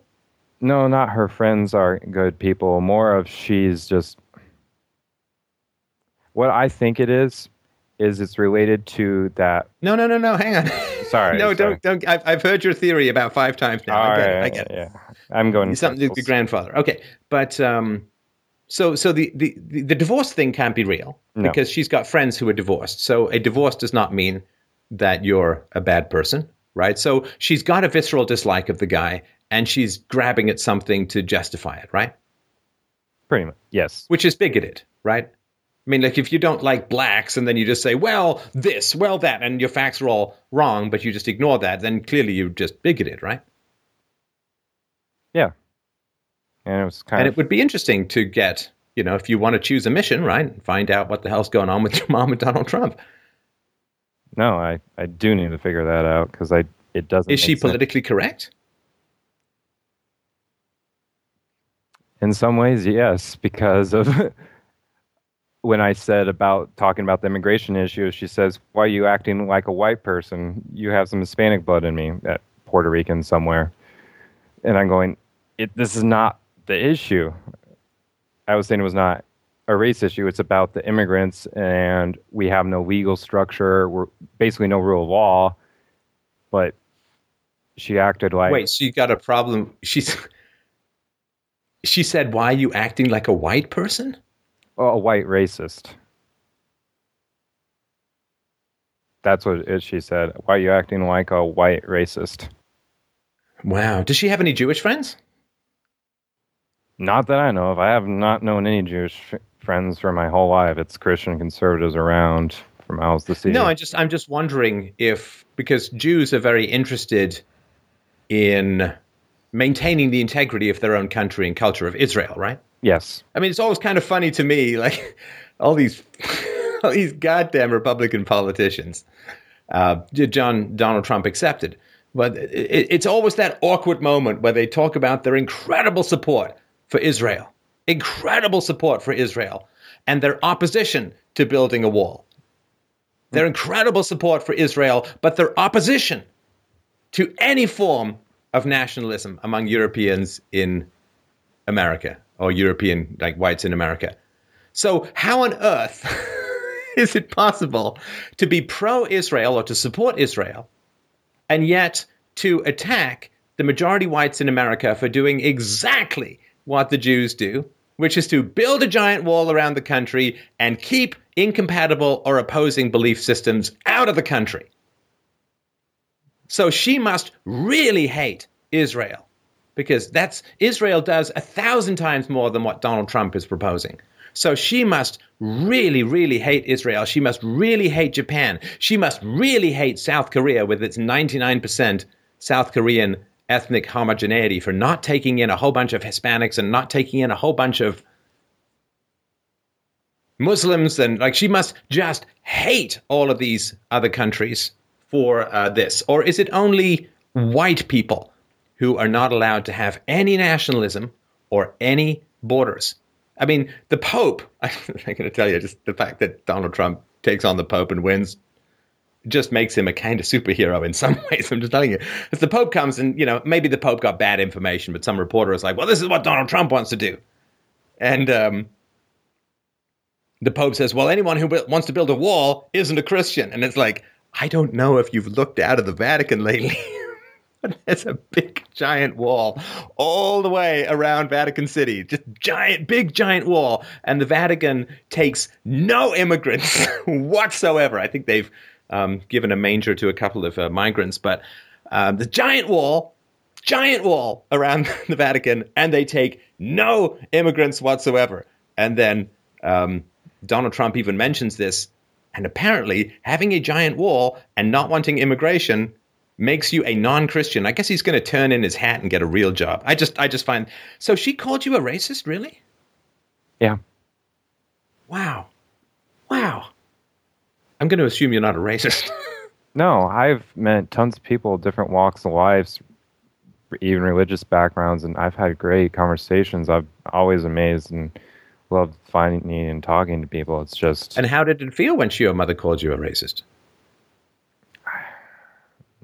Kind of shocking and scared. I mean, it's not the first time I've gone down that hole of why can the United States not defend and keep itself its identity and well have a border because it's a nation. But it's kind of just when i forced the issue i was yeah you mean i was recoiling verbally. You know what your mom is your mom is committed yes right she's like she's willing to pull the racist card on you which is a huge huge insult and of course, she knows you're not a racist. I mean, this is the whole point of the word racism, right? Yes. You you go to some KKK member and say you racist. He's like, "Yep, yeah, proud of it. I'm a proud racist." Um, and uh, you know, some some of the more pro pro black groups, you know, the really black nationalist groups, oh, racist against whites. That's right. We hate those white devils, right? Proud of it, right? The only the only time that racism hurts people is if they're not racists.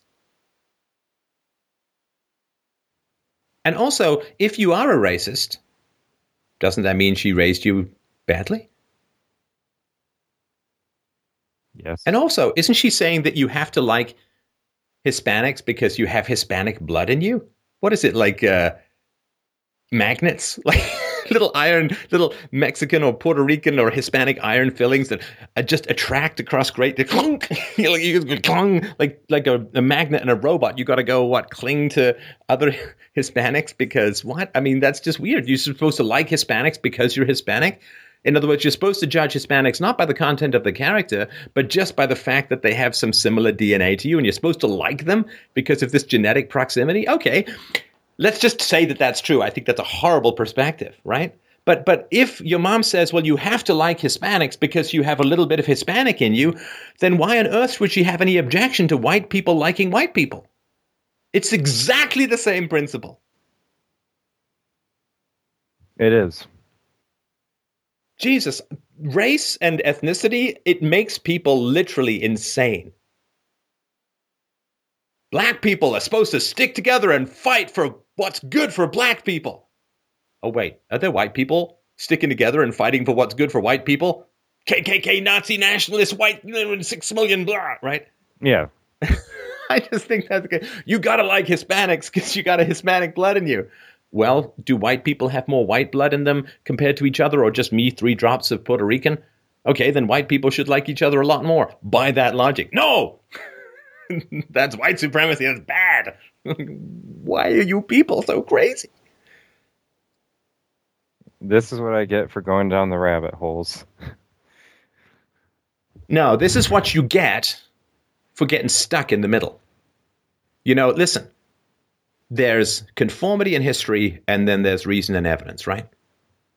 And just think of them like there's a road, and you, have seen this a million times, right? Driving down the road, there's a culvert under the road, right? Make sure that the water doesn't wash away the road. Mm-hmm. Now, you can't climb over the hill. None of us can. You got to go through the culvert, right? The fact that this is a rebirth metaphor and we're talking about your mom is entirely apt, but you got to go through the culvert, right, Ian? The problem is not with either side of the culvert. The problem is you're stuck in the middle. You're stuck in the middle. You're not getting to the next thing and you're not getting away from the last thing. And the, I don't mean getting away from your family. What I mean is just confront people, challenge her. Challenge her. If you don't challenge her, you have no respect for her. This is this is this is the reality. If she's calling you a racist, if she's coming up with argument like ad hominem arguments and so on against Donald Trump, that's bullshit. And she knows it. And you know it. And if you're not calling her on her bullshit, it means you don't respect her. We all need to be called on our bullshit. Look, I had a guy last week gave me a really ferocious argument about immigration. I think I did a pretty good job. Didn't satisfy myself completely. I'm working on a giant essay about it all because you know, guy came in and kicked me some, gave me some pretty good roundhouses, and I'm like, yeah, okay, I got to get some better answers. I got to work through all this kind of stuff. I got to sort it all out. I'm glad he did. That's great. That's what I like. That's what I need. That's what I want. You know, the the the knife is sharpened against the whetstone, and there are a lot of sparks. She called you a racist. You cannot let that stand. I don't think. And if you don't, like if you do want to let it stand, then if you want to go backwards out of the culvert, go backwards out of the culvert and say, okay, well, I don't have enough respect for my mom. I don't have enough respect for her intellectual integrity to challenge her on these issues. I'm not going to confront her bigotry. I'm not going to confront her insult. I'm just going to nod and smile and say, can I have another piece of pie? I'm going to treat her like a child who doesn't know what she's saying. Okay, then do that and commit to that. Commit to conformity or commit to thought, but don't get stuck in the middle that is torture and that it makes you know what I, I don't want people to get into philosophy and be unhappy. Please don't read my diet book and get fat. Whatever you do right? Throw away the diet book absolutely and say oh that guy's got a terrible diet and then get fat absolutely. I get no i mean i don't want you to get fat but if that's your choice that's your choice. I'm not going to run around and, and tell you what to eat or if you're going to read my diet book, follow the diet book and and lose weight, right? But but don't say, "Oh yeah, I'm reading this guy's diet book, not follow the diet. Pretend you are and confuse the shit out of everyone." And and harm me and harm the course, right? If you're going to accept the beliefs, live by the beliefs, commit to the beliefs. And if you're not going to live by the beliefs, totally fine. I look I'm this is the, the reason an evidence philosophy is not a prison cell. It's not a straitjacket. It's not physics. It's not a commandment. It is, does not strip you of free will. Do it or don't do it, but commit to either. Don't kind of half do it and just drag your foot around and and bump your head against people and then draw back and take insults and continue to re-engage and then pretend that your values aren't your values in the moment and then later seethe in your head. Just do it or don't do it but be committed either way.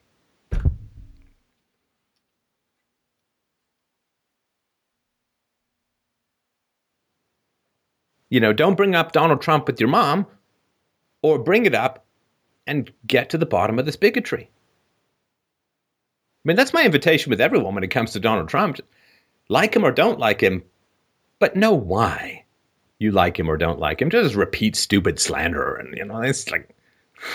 it's lazy, it's boring, and it, to anybody with half a brain, you you just look completely bigoted and ridiculous. I'm scared of a Donald Trump presidency.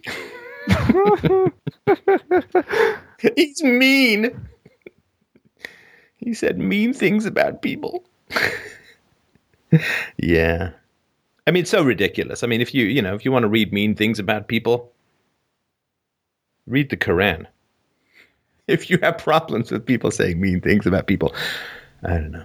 Like this political correctness too, particularly for Christians. Like I mean, oh, Christians have got cucked up too, right? I mean, if she cares about Christians, she can't be a huge fan of the Muslims who are treating Christians like hell in Islamic countries as a whole. Anyway, is there anything else you wanted to uh, to mention? I gotta move on to the next one. No, thank you, Steph. Uh, I have a lot to think about, and I guess to borrow Yoda. It's easier than basic training and a lot more fun when you get into it. It's what Andrew Breitbart said. You walk towards the fire. You walk towards the fire. It's coming either way.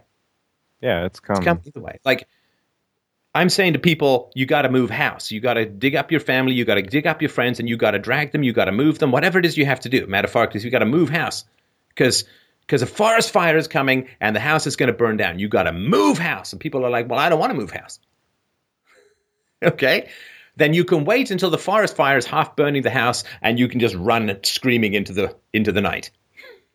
Half your hair is on fire. You, you you lost your pajama bottoms. Actually, that would be cool. But the fire is coming either way. You got to get people roused. You got to get people moving. Oh, I don't want to. It's disturbing. Okay, well then you have to wait till the fire and panic, and really shitty things are going to happen. But the fire is coming either way. So that's my suggestion. All right. Well, thanks very much for your call, Ian. Let us know how it goes, and uh, I appreciate it. And if your mom wants to call in, she is more than more than welcome. All right. Well, up next is Max. Uh, Max wrote in and said, I'm a 34 year old prospective entrepreneur. I've listened to several of your podcasts that address motivation.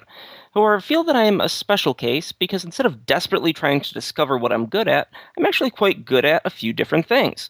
I'm somewhat of a renaissance man with a strong interest in video production, music, writing, philosophy, psychology, personal slash spiritual development, and even have a great concept for a fun bar.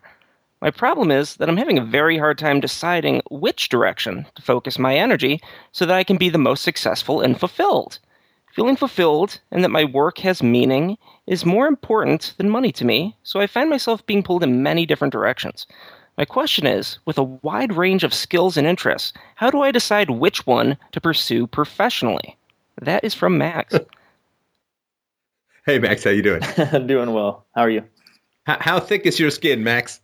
Oh, it's it's it's relatively thick. I mean, I definitely have I've got, had uh, actually that last caller. You had a lot of information there that really resonated with me as far as the naysayers uh, being a necessary kind of uh, uh evil for cutting through bullshit in your life. So uh, I definitely I can yeah. relate to that.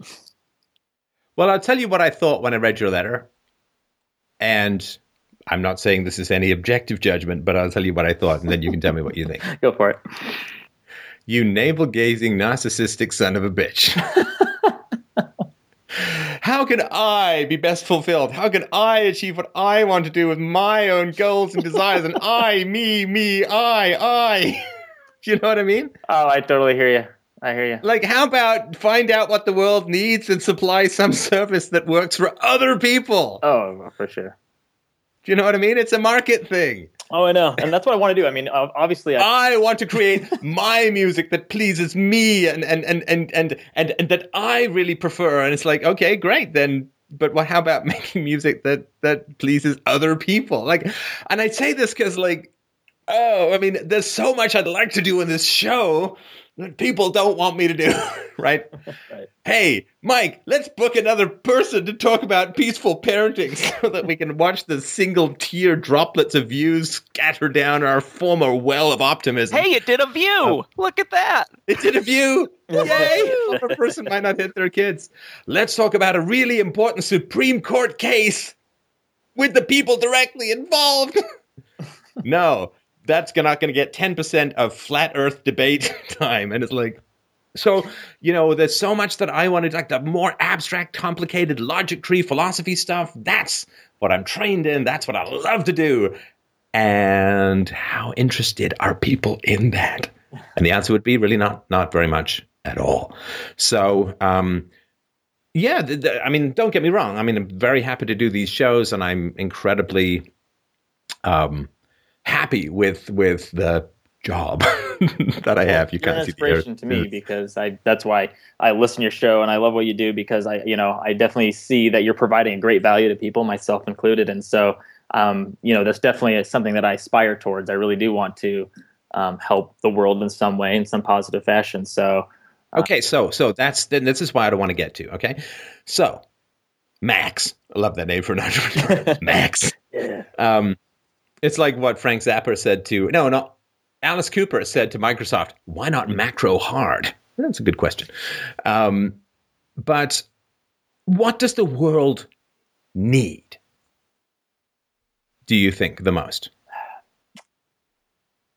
I would say, man, that's it. I mean, honestly, in a lot of ways, at least in the, the state of the world that I see today, a lot of people need some, you know, some kind of, you know, you do talk about reason a lot. A lot of, you know, I think people need some rationality and some reason in their lives a little bit with how chaotic, chaotic everything is. I mean, just some kind of clarity, even. And, um, you know, and it's so hard to decide like what angle to, to put on that. You know, I'm a media guy myself. So. Okay, okay, no, no, no, no. Just don't give me the angles and the. sorry, sorry. Okay, so I think the world yeah. need to need they need rational thinking. Uh, yeah, I think some some critical thinking and rational thinking, a big dose of that would be helpful. Okay, if it's what the world most needs, and you say, yeah. it's hard for me to narrow down, Steph. I'm sorry. no, it's hard for you to connect with something that's that's really important, right? If you if you want something that's going to make you passionate, it has to be a combination of what you're able to do and what the world needs the most. Right. Right. Because you're in the realm of ideas and philosophy. Like the world needs J cloths, right? So there are people who make J cloths, and I'm glad that they do because sometimes I spill my milk. Um, but I remember, and I've mentioned this before in the show, but it's it's been a while, so we're recycling. But um, a friend of mine was going to go for a, at a job at a company that produces like razors and antiperspirant deodorant and stuff like that. And um, was sitting down. His friend's a really good interviewer, interviewee, and, and was talking about you know all this and that and the other. And then at the end of it, the guy says, "Okay, well, what do you think?" The interviewer says, "Well, you know, I like the culture. The job is interesting. The pay is right. Work environment looks fun." He said, "I just I don't know if I can spend the rest of my life." really focusing on armpits. Did he get a call back? no, he did not. Right? And and it's fine, right? Now there are some people who really, really are interested in armpits. Like there's a guy who did uh, America's Most Wanted. Um, there's this guy with the, the, the Bill Whittle hair and the sinister voice, and um, apparently his daughter was killed by some guy who was had escaped from prison. And so he like he then this was his thing right? Became and you know they responsible for catching hundreds or thousands i don't know criminals over the years and so on right so this guy had something you know in memory of my daughter i'm going to have other people stop going through this i'm going to work 18 hours a day to try and get these guys back in prison and whatever it is right so if you have something that is really really important for the world. And it happens to coincide with skills that you have. Okay, then we're starting to talk turkey. But you, I can tell this from the letter and from our conversation so far, Max. I don't know that you're going to be able to give yourself permission to care as much as you need to care to do this kind of work, whatever the kind of work is that's going to help the world the most yeah, I wonder, and I guess that's kind of why why I wanted to talk to you. I'm trying to figure out why why that is. Well, it's safer to not care, right? True. It's safer emotionally to not care, and and I'm not saying you don't care at all, and you may be very passionate about hamsters and your kids or whatever. You you may be very passionate about a lot of good things, but it's generally a lot easier in life if you don't care about really important things. It's generally easier in life if you're not passionate about things that matter. Because when you're passionate about things that matter, it's very inconvenient for other people, right? Mm-hmm. Definitely, definitely.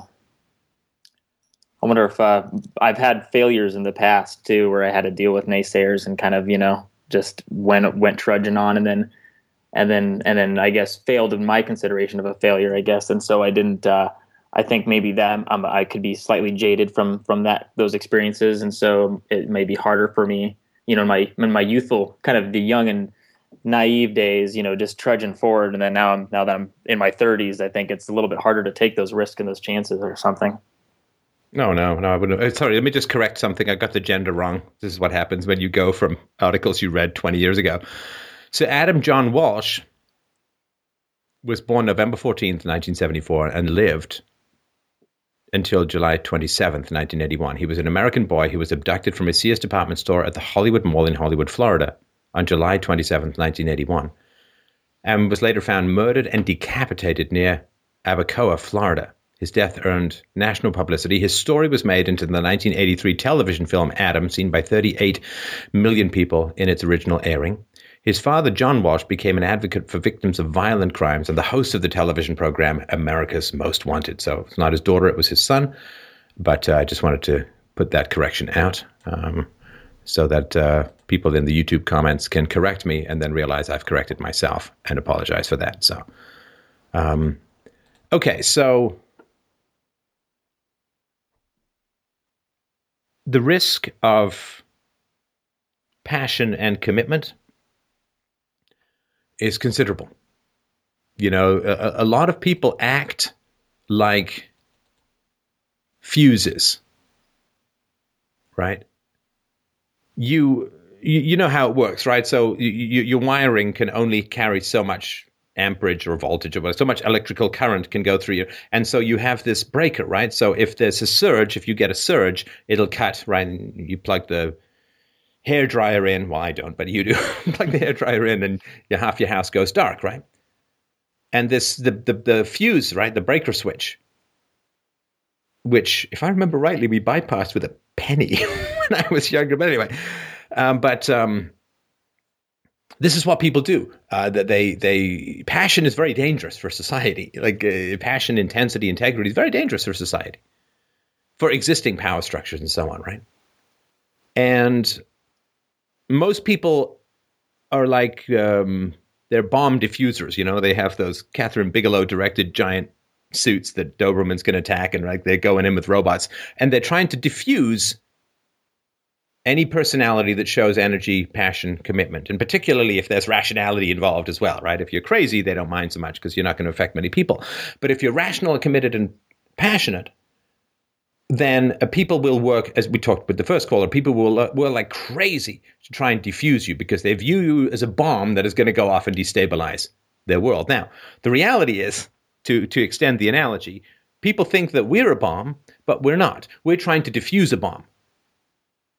We, we talked about this with um, Paul Watson recently, where he was saying if people don't have these conversations about migrants and so on, then really bad things are going to result in society as a whole.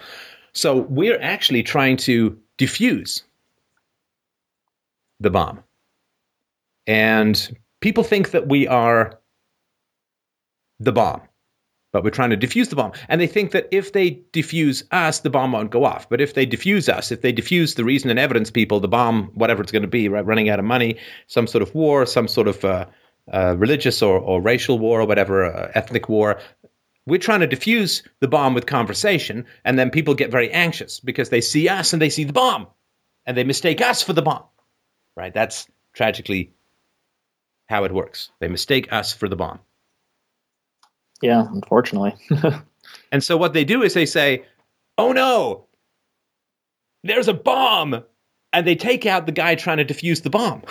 it's really weird, but it's because they can't see the bomb; they think we're the bomb. And so we're trying to avert disaster, those of us who are talking about reason and evidence and facts, and we're trying to avert disaster. And everyone gets mad at us because they don't they think they think we're the disaster. like, oh no, the guy who diagnosed the cancer gave me cancer. He's evil. like, no, no, that's just stating the facts, right? And so people want you to not be passionate and committed to bringing rationality into the world because so many people have base their lives, personalities, careers, foundation, relationships, you name it, on being irrational. You know, the, people don't want rationality to displace irrationality in the same way that people don't want a gold backed currency to displace a fiat currency. Because then you end up with these Zimbabwean asswipe billion dollar bills that people hand out for jokes in monetary conferences about the gold standard and they can't buy anything with it, right? There's a great uh, scene in a movie called Hotel Rwanda where the guy, the lead guy, uh, tries to Don Cheadle, I think it is, it tries to pay off the thugs with government money and they're like, I can't even wipe my ass with this stuff. They throw it on the ground, right? That's chilling stuff, right? And that's where the bodies and why the bodies are piling up, that and for other reasons, which we've talked about with a whole bunch of experts. But um, so if you've got passion and you want to bring some rationality to the world, boom, welcome to massive amounts of, of pushback. Yeah, definitely. Because the fiat currency of irrationality gets revealed as worthless and, and in fact, toxic by the gold standard of rationality. So people don't want you. And last thing, sorry, last thing I mentioned, it all comes down to sexual market value. Bow, chicka, bow, bounce, SMV for oh, the win. Yeah. Because if if people are manipulative and they're irrational and they're they they trade on their sexuality or they trade on high markers of sexual market value that are kind of not relevant to to virtue and and kindness and love and integrity and courage and all that so the bullshit sexual market value of the modern world, I'm a hot mess, you know, or uh, you know, I have abs, you know, all of this stuff. Like I don't think that babies care. Babies don't care how pretty their mama is; they care how loving the mom is. And you know, I I've never had my daughter say, you know, if you had an if you had abs, dad, you'd be a much better dad. it doesn't happen that way, right? And so all of this stupid sexual market value stuff that's all shallow and inconsequential and fundamentally manipulative um, there's a pretty funny. Um, uh, Mindy Kaling has a pretty funny show, um, which I watched because of the guy from uh, um, Damage. Uh, he's, he's a good actor. He's a good comedian. Anyway, so she's talking about you know why she's always late, uh, and and she says. You know, like I got to do my hair, I got to do my makeup, I've got to sculpt and contour everything. She talked about her makeup. I got to sculpt and contour everything just so you'll sleep with me. I'm basically CGI. and and and so all of this manipulative crap. Well, if you know my definition, which I think is a good, rational, healthy definition of love, is our involuntary response to virtue. If we're virtuous, what that does is all of these people who've invested in abs and hair extensions and makeup and eyebrows that come on with space lasers or something like all the people who've invested in, in teeth whitening and you know rather than self-knowledge and wisdom and virtue and courage and all that. Well when the gold standard comes along the fiat currency is revealed as worthless. And so when you start promoting rationality as the means of having relationships as the fundamental value and standard you should have in pursuing your relationships when you start to promote rational virtues as the standard of relationships and love and goodness and, and all that is excellent in interactions, well, all the people who've invested all of their energy in falsehood, manipulation, lying, crying, you name it, and, and looking pretty, well, what happens to their sexual market value if people start looking for virtue rather than cleavage?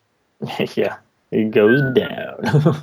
It's like a Stuka with no pull up, you know, a big shrieking whine and then a German helmet bouncing slowly across the Steven Spielberg smoky landscape, right? So this is um, when you start messing with people's sexual market value. I mean, they really, really hate you, really hate you, and and it's perfectly natural that they would because their shallow, stupid, manipulative, crying and lying genes really, really want to survive, and they can survive if you're uh, rational arguments for the pursuit of virtue rather than mere physical sexual appeal, if you look for the markers that your children want rather than the markers that your cock wants, that's the big difference, right? You shop for a mate by what your kids want, not by what your cock wants, not by what porn has instructed you has value, but by what is going to, who is going to hold and nurture and care for your kids. Shop for a good mom, who, by the way, will also be a great wife, not just for a hot mess that you pray to God never gets pregnant because she's going to throw you in baby jail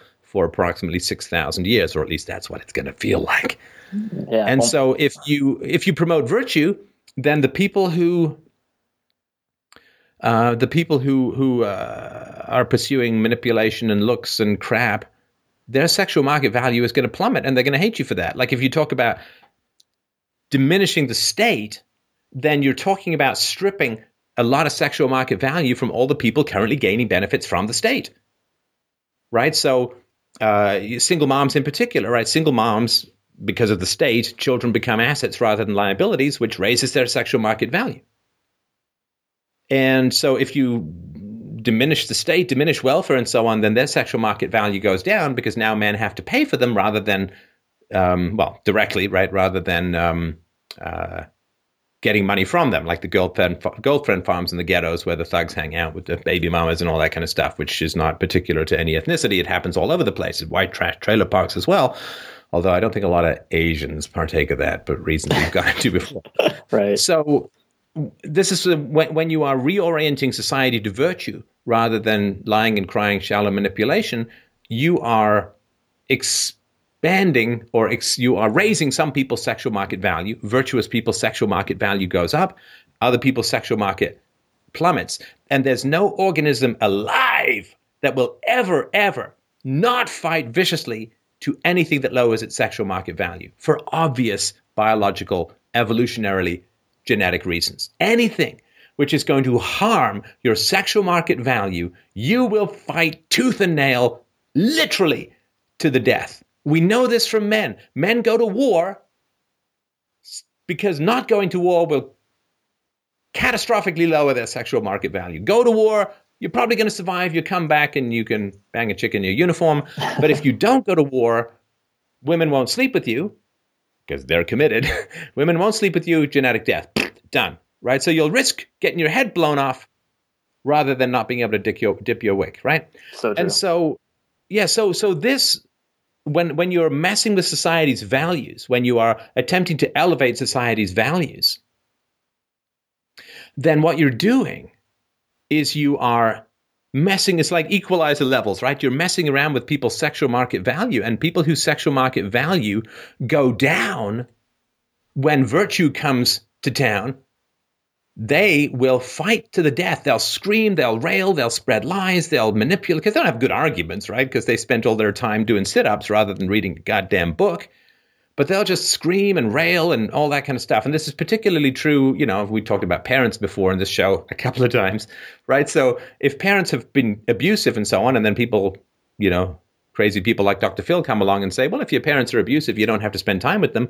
Oops, right? They committed to their abuse based on one particular um, uh, belief system that the kids were always going to have to be forced by social pressure to spend time with them. People like Dr. Phil come along and say, eh, you know, if your parents are abusive, try and work it out, but um, but you don't have to stay with them. It might be the best thing to do to separate them if they're relentlessly abusive. And then people get mad at me because of what Dr. Phil said. But anyway, um, so when you when you start messing around with values, you know, why was Socrates killed? Socrates was killed because the sophists, it was, he was taking income away from the people who lied for a living, who who taught bullshit non arguments and pretended that they were making people wise. And why did they care about losing money? Because for a man in particular, having money, at least in the past and to some degree now, having money is the mark of high sexual market value. And if you take away the money from the sophists and money starts flowing towards the philosophers, then what's going to happen is the sophists aren't going to get as much quality poon.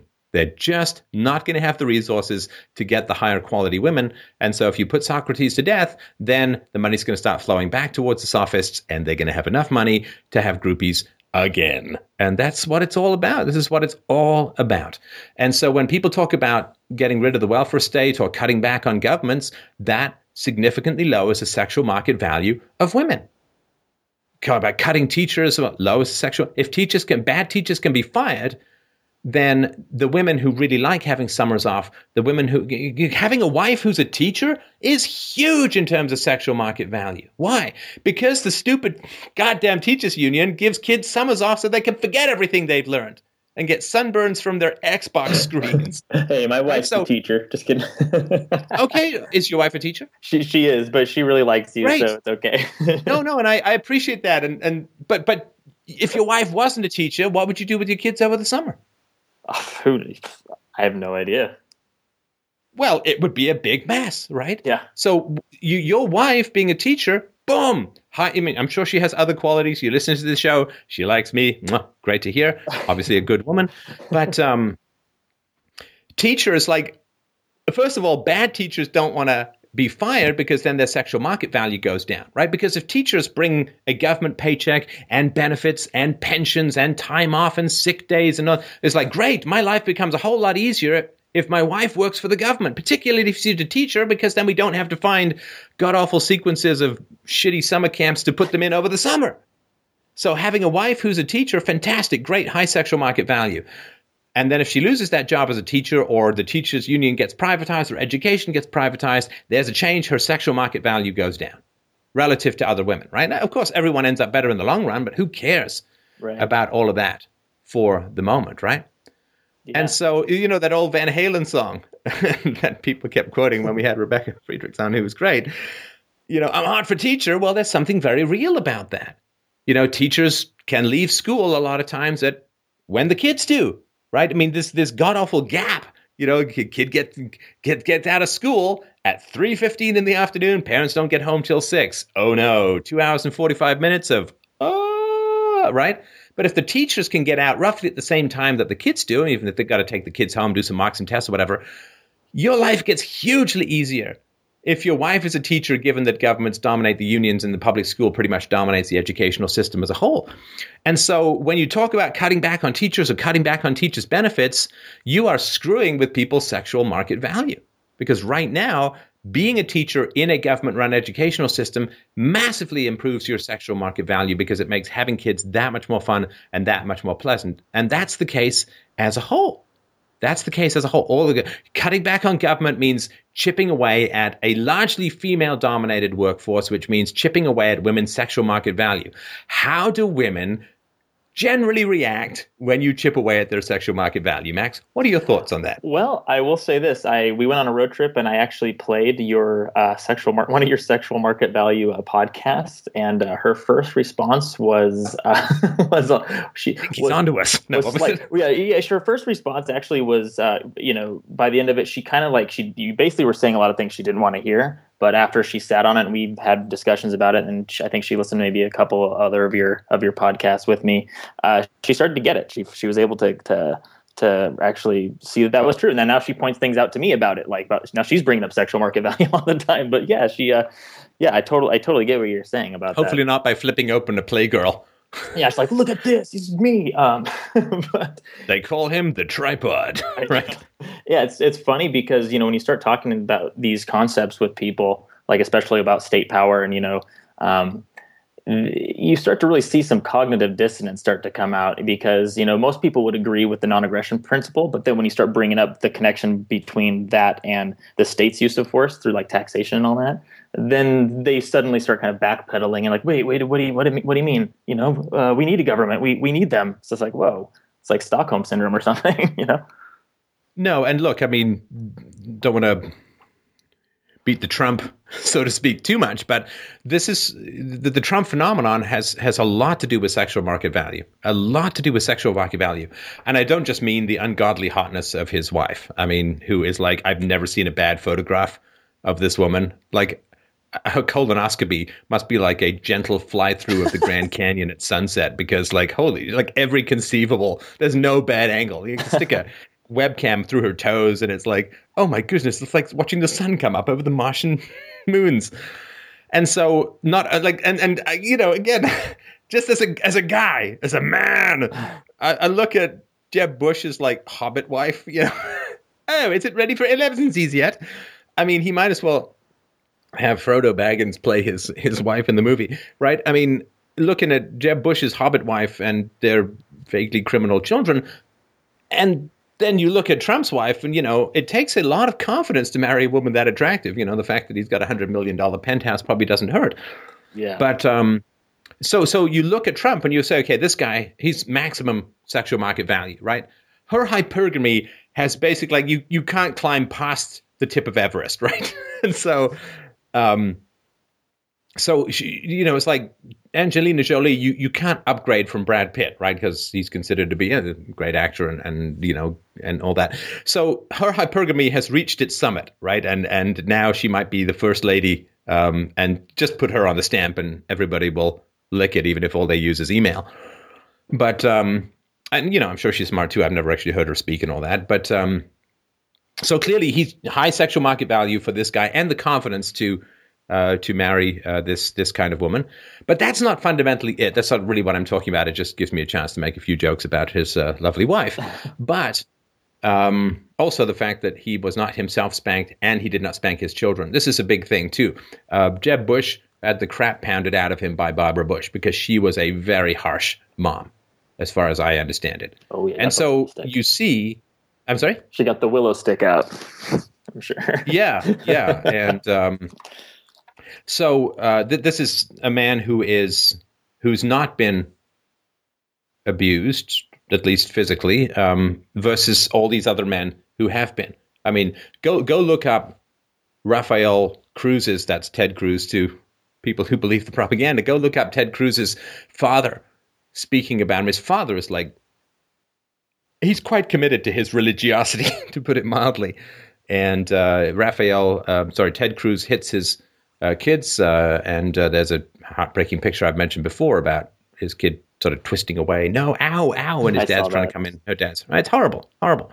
So this is right. This is um, uh, non-spanked kids versus spanked kids, and it's really an uneven contest. And and this is a good argument for peaceful parenting. But anyway, the fundamental sexual market value battle that is going on in uh, America is that people are sick and goddamn tired of having their sexual market value stripped from them in order to subsidize the sexual market value of others. That's all it's really fundamentally about, in my humble opinion. There's lots of cultural stuff, but fundamentally it comes down to that. That people who've got some decent coin are sick and tired of having their money stripped away, which lowers their sexual market value and being applied liberally to a bunch of people in order to artificially raise their sexual market value. That, that's really fundamentally all people are tired of paying for um, uh, endless waves of immigration, where the immigrants are on welfare at far higher rates than domestic population, and illegal immigrants are like more than twice or three times the rate. Yes, twenty to sixty-one percent of, of the, the population. So people are tired. The immigrants are like, stop taking money from my children. Stop taking money so that I can afford a nicer car, so I can go out and pick up a hotter woman, a better woman, whatever. Right? But you're not allowed to talk. so people that. are. Well, but that's the reality right. It is a reality. it's the reality. Stop taking my money that I have earned so that you can give a bunch of money to other people so they can have children. Stop, like this, the, the tax subsidy is stripping money from smarter people and giving money to less intelligent people. Of course, the government loves that because it's harder to manage smart people, but you still need the smart people because they got to produce. If everyone's a taker, the whole system collapses tomorrow. But it's really about sexual market value. And what Donald Trump is going to people is going to people and saying, hey, look, I am going to set up a system wherein your sexual market value can increase. This is not what he's saying. He may not even be conscious of it, but I'm telling you, this is the financial reality of what's happening. People are sick and tired of having money taken away from their families and their children and their dating pool and what they can flash around in terms of getting resources, uh, showing resources to to get more quality partners. They're just sick and tired of it. And this is why they're saying, no, we don't want more people in here coming in here so that my sexual market value can go down and their sexual market value can go up. So money is taken from me and given to other people. They're just tired of it. And, and the demographics are very clear. If you want to look at whose sexual market value is declining, just look at the demographics, which is that white people stop breeding and other groups breed like crazy. That's true. So he's saying, people, when we're saying we don't win anymore, what people hear is my policies will bring you better sex. My policies will give you the resources to get a wife like mine, people. I know he's a look alpha, how many resources male. I have, and look what I get to trip over and fall onto every night. You can get a wife like mine if you vote for me. I'm going to bring back your dick juice from China, from Japan, from Mexico, anywhere that bad deals have stripped your penis of its golden sheen. I'm going to go back and polish that till it glows and is visible from space.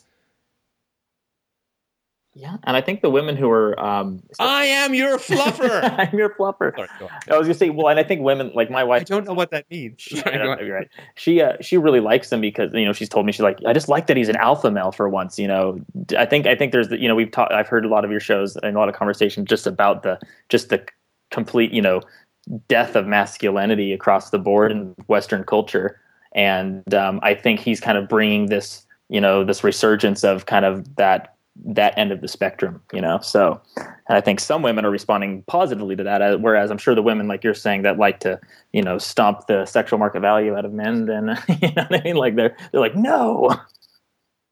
Well, people who've made bad choices want other people to backfill them, and that's perfectly natural. It's perfectly it shouldn't be allowed, at least not by force.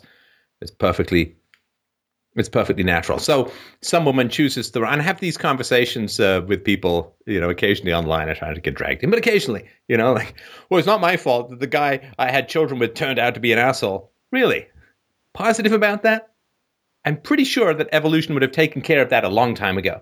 Women are exquisitely sensitive to evaluating, they're exquisitely sensitive to evaluating the potential fitness of women, of men who impregnate them.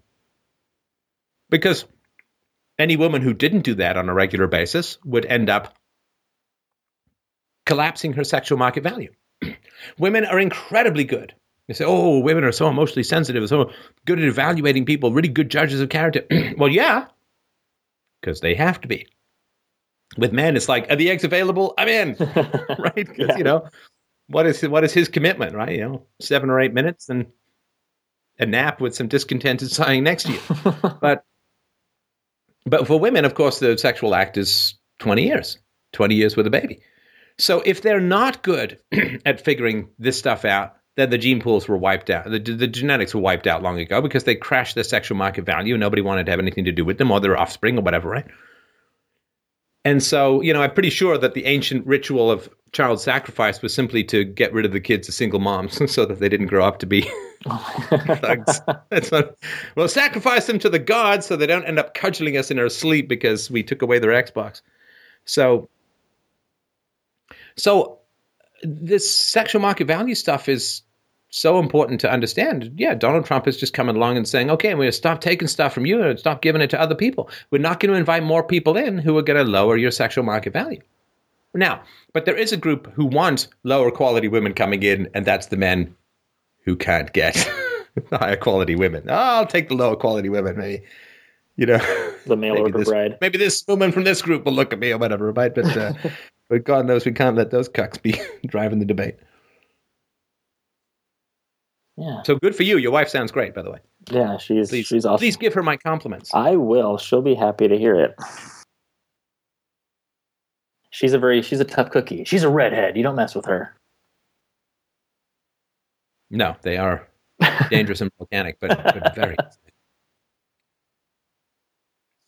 Oh. All right. Anything else? So yeah, find something that you care about and yeah, I just, something that the world really needs. Yeah. It's not just about you satisfying your own particular pleasures. You know, it's important to. Uh, you know, I know. I apologize for that. When when when Mike read the question, I mean, before you even said it, I'm like, you know, that sounds really like.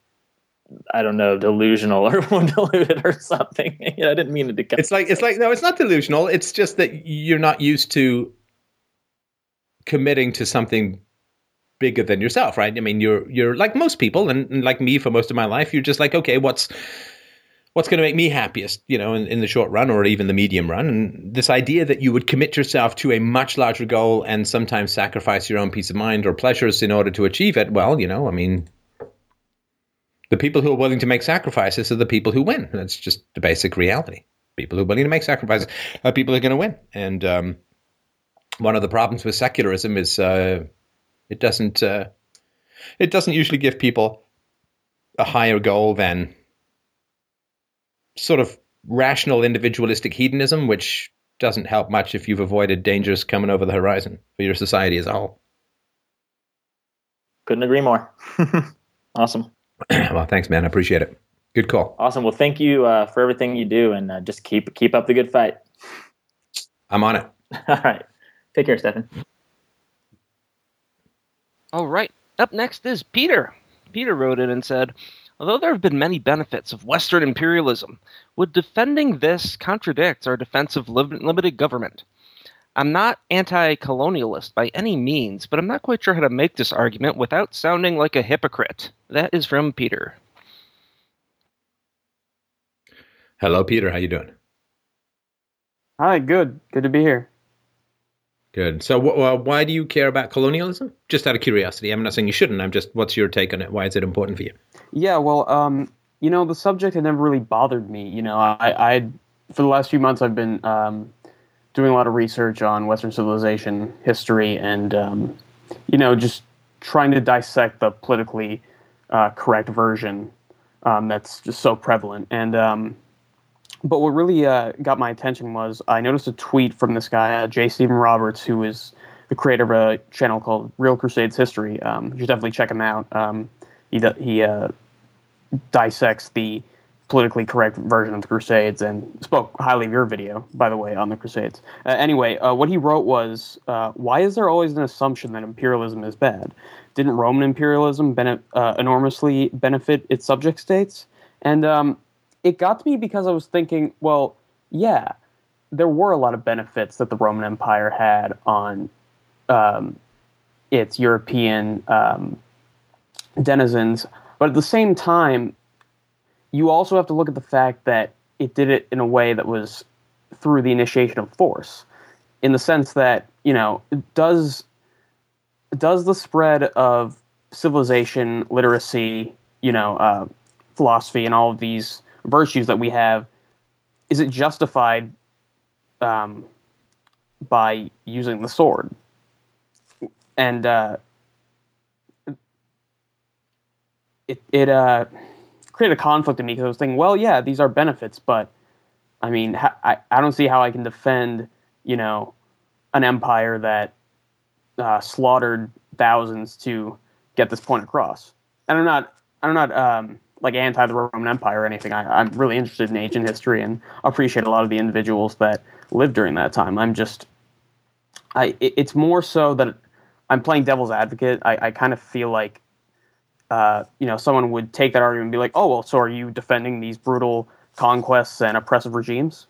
So it, it's sort of um, you know a dilemma I have. You ever seen the life of Brian? I have not yet seen it. I'm planning on it. All right, here is my rendition of a very pivotal scene in the life of Brian. These revolutionaries who hate the Romans are talking about driving the Romans away, right? Mm. One guy says, They've bled us white, the bastards. They've taken everything we had, and not just from us, from our fathers, and from our fathers' fathers. And another guy says, And from our fathers' fathers' fathers. Yeah. And from our fathers' fathers' fathers' fathers. Yeah, yeah, all right, Stan, don't labor the point. And what have they ever given us in return?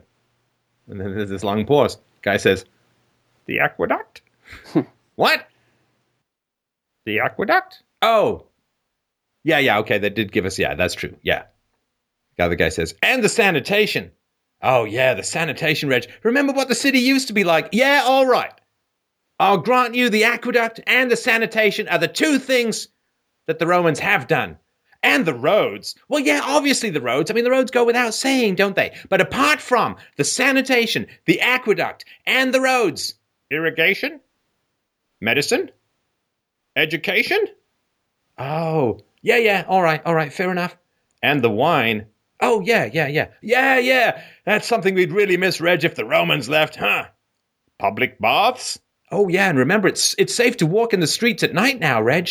Yeah, they certainly know how to keep order. Let's face it, they're the only ones who could in a place like this. all right. But apart from the sanitation, the medicine, education, wine, public order, irrigation, roads, a freshwater system, and public health, what have the Romans ever done for us? Brought peace? Oh, peace! Shut up! So that's um, my rendition of the scene from The Life of Brian. And I think that is um, somewhat important. I mean, there's this myth, you know, and we hear this uh, all the time that uh, Africa was like great, wonderful, fantastic, um, and then um, the evil white Western colonialists that came along, you see, and they stole all of the wealth of the Africans, right? Mm. You you may have heard that that wee myth from Oh yeah, time to time. but but they never mention you know the Arab conquest that happened as well, and that's yeah, well, they don't mention that. Yeah. yeah, they don't mention that. But also, um, they don't mention the fact that before sub-Saharan Africa, right before the Europeans came, no written language, no wheel hadn't got round to the wheel yet, barely any roads, no two-story buildings, um, living like savages. And if you look at Africa during the period of colonialism versus prior to colonialism, life expectancy went up, modern medicine, roads, two story buildings, air conditioning. Like Africa is a hell of a lot more habitable now than it was before the Europeans came. And there are many more blacks in sub Saharan Africa than there ever were before the Europeans came. And life expectancy, I mean, the, the, the population in South Africa tripled under white rule just from like 1900 to 1955 or something like that. We got a whole the truth about South Africa um, and, and all of that, which people can check out that presentation for more on that. But um, yeah, colonialism was, uh, you know, I just I'd like to throw people back in time to where before the Europeans came, and then you know see see how it was afterwards. Now, don't get me wrong, colonialism was wrong. It was wrong, uh, and I, you know, it shouldn't have been done. It was the initiation of force against domestic citizens. There was tax increases to pay for it. There was conscription to pay for it. I mean, it was horrible. Uh, there was this, you know, this optimistic white man's burden that is still the curse of Europeans, which is, okay, we figured some really important stuff out. Boy, did we ever! Really great stuff we figured out. We now know free market, science, limited democracy, small government, rule of law. Um, minimal amounts of laws, uh, separation of church and state. You know, some really good, really good stuff went down, man. And they then, to some degree, right, some of it was not good and some of it was good.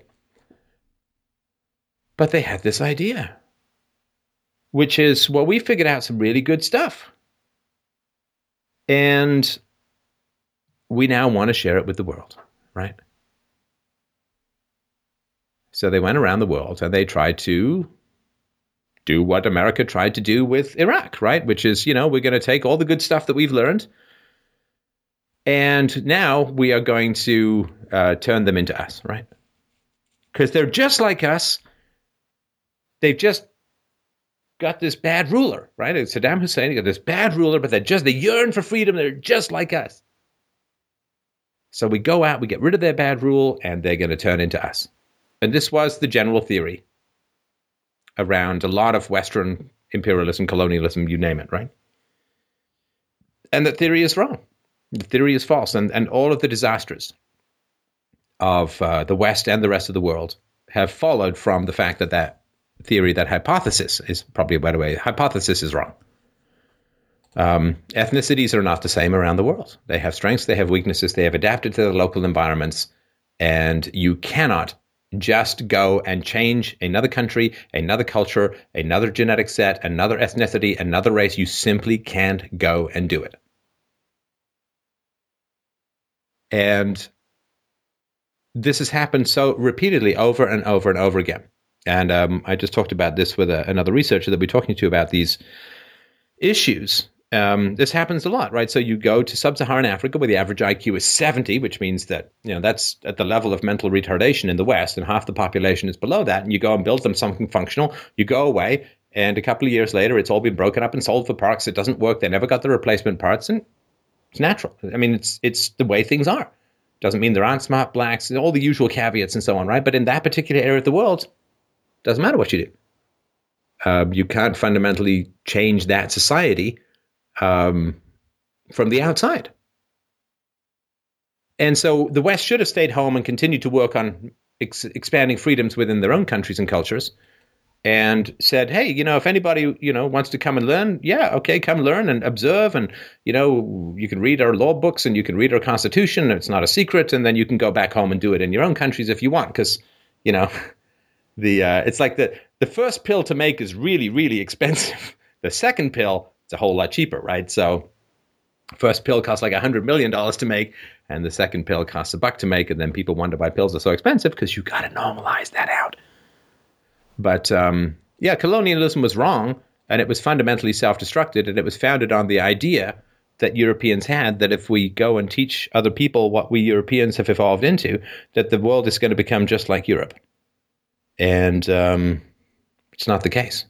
It's not the case. All you have to do is look at Detroit for, for the example of that. Like a very prosperous city when it was majority white. Very prosperous, one of the jewels of America. Motown, the Motor City.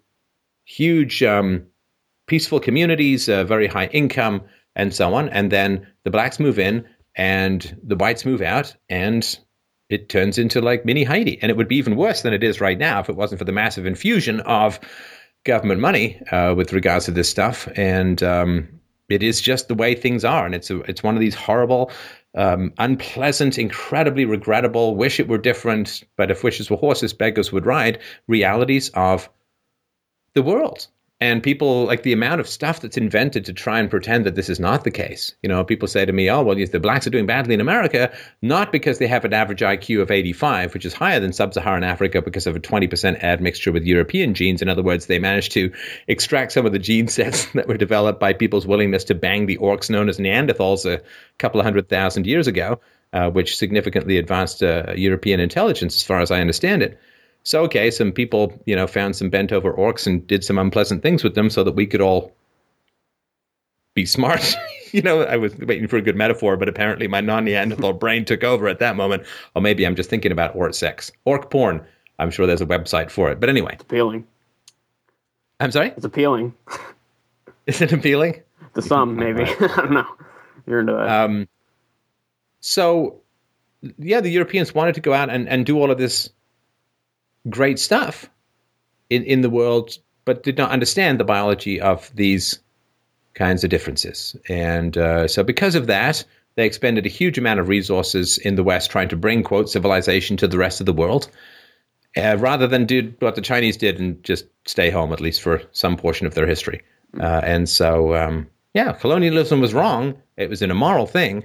It was certainly the most benevolent colonialism that has ever occurred. You know, you just compare and contrast, say, Islamic colonialism with, say, British colonialism, and it's not hard to figure out which empire you'd rather be un- oh, yeah. under and which empires, which countries have survived this um, uh, this transition better. Um, you know, the Islamic imperialism has resulted in Islamic countries, and the British imperialism, after they left, well, the countries were returned to their original rulers, uh, but in far better states than when they first uh, arrived. Because people say, oh, why are blacks doing so badly? And say, oh, well, you know, the history of slavery and so on. Pff, you know, all slaves, lots of slaves all over the world, tons of slaves all over the world. And I point out, of course, that um, the Jews who came to North America after fleeing persecution in uh, Europe, it took them four years to get to the average per capita income of whites. And blacks have been around for 400 years and have certainly been freed for 150 to some degree, and Jim Crow and a lot of the stuff has ended uh, a couple of generations ago, and they're still nowhere near to white parity, and you can't, and certainly no, even further away from Asian parity, parity with Asians. There is because of IQ, and and we can't change that or, or fix that, and so on. Uh, and um, you know, you can't you know bleach IQ like whatever the hell Michael, Jack- Michael Jackson did in his massive goal to turn from a black man into I don't know Diana Ross or Elizabeth Taylor or something like that. And you just you can't just reach into the brain and, and change it. This is a very developed and um, finely tuned organ, um, specifically tuned for a particular environments.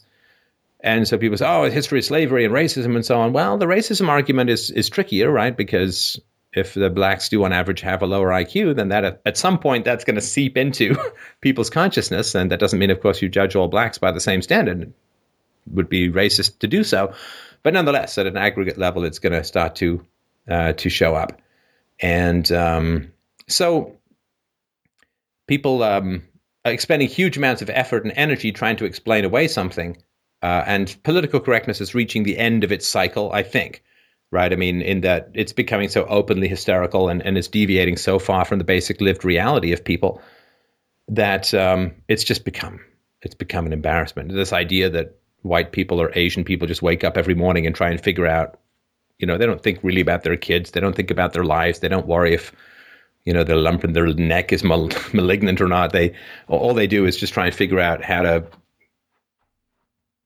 make and keep black people and Hispanic people poor. And I mean, it's just it's like the Matrix, the, the way they talk about it. I remember my brother, who's um is a huge college leftist. Uh, he was his argument was once, oh, you know, there there are just some things we white people just can't see that other black people that uh, no that just black people can. That's that's why we're blind to this kind of racism. I'm like, I I, have no idea what to say to that. I mean, well, what? well, that's a non-falsifiable hypothesis. You know, it's like the, the comments Exactly. that I get on some of my videos where people not say, argument, "Well, not an argument. Yeah, exactly. yeah, no," but it's like the people say, "Well, you know, you're a white guy, you just can't ex- ex- understand and appreciate and, and live within the skin of a black guy, and you'll never be able to." It's like, okay, well, then aren't you just arguing for racial separation? Then, like, if I have a 400 years of close proximity living, there's just no conceivable way to ever figure out what the other race's experience is. It's like, okay, well, then you know, if that was a marriage, right? And if after, you know, let's just take, you know, last two generations as, you know, with affirmative action and so on, a lot of attempts to sort of make up the, the gaps and so on, and really hasn't worked hugely well. It's like, okay, well, if people have been married for 40 years and the woman is screaming at the guy, like, you just, you never understand me. You'll never understand what I'm going through. You'll never have any clue what my experience is. You'll never have any comprehension of, of what it's like to be me. It's like, okay, well, then shouldn't we get divorced then? Because like if we've lived together 40 years, I still have no clue. The other thing too is that, you know, um, try being a, try being a white person, right? I mean, did, did the black people ever say, well, and again, most black people aren't this way inclined. I'm talking like the activists or people like your brother, or like the, Sure, the, the sure. real, uh, you know, I mean, most black people I'm sure could, would like all these people to go away as well, but it's not about to, to happen but uh, you know, do, do these black activists do they say, "Well, I, I wonder if I really know what it's like to be white," or it's just, "No, you got to figure out what it's like to be me." It's like, well, shouldn't you also be trying to expend some energy and ask me what it's like to be white in a world where people can scream racism at you and destroy your life in a moment if you have, you know, not some kind of dispersed out gig like I do. Yeah, I think you brought up the point too before. Um, you were saying, I think, I think it was Europe, but I think it also applies here too. Um, that men are simply refusing to fight back when um, minorities attack them because they would rather be put in, or no, they would rather uh, be a victim of violent crime than you know have their entire life you know just be stripped from them because you know it, it's it's just going to um, inevitably the blame's going to shift to them for responding to that. Yeah, like I saw this graphic, and I, I'm not saying I agree with all of this or any of it, but I thought it was an interesting perspective. Well, it's a graphic. It said, "What is black privilege? What is black privilege? Black privilege is being able to take pride in your race without fear of persecution." Black privilege is when people assume you are poor because of racism, not because you're lazy. Black privilege is being wealthy without people assuming your wealth was handed to you or that you exploited others. Black people is being able to commit violent crimes against other races without people assuming you are a racist. Black privilege is being given affirmative action, which advantages you in jobs and colleges based upon your skin tone. Black privilege is having the media cover up your race in the event of a black flash mob or a gruesome murder. Black privilege is being able to make insensitive comments about other races and not being called out on it. Black privilege, sorry, black privilege is when people assume that the police pulled you over not because of, because of racism, not because you were speeding. Black privilege is being able to preserve and promote your culture and having your culture protected from criticism.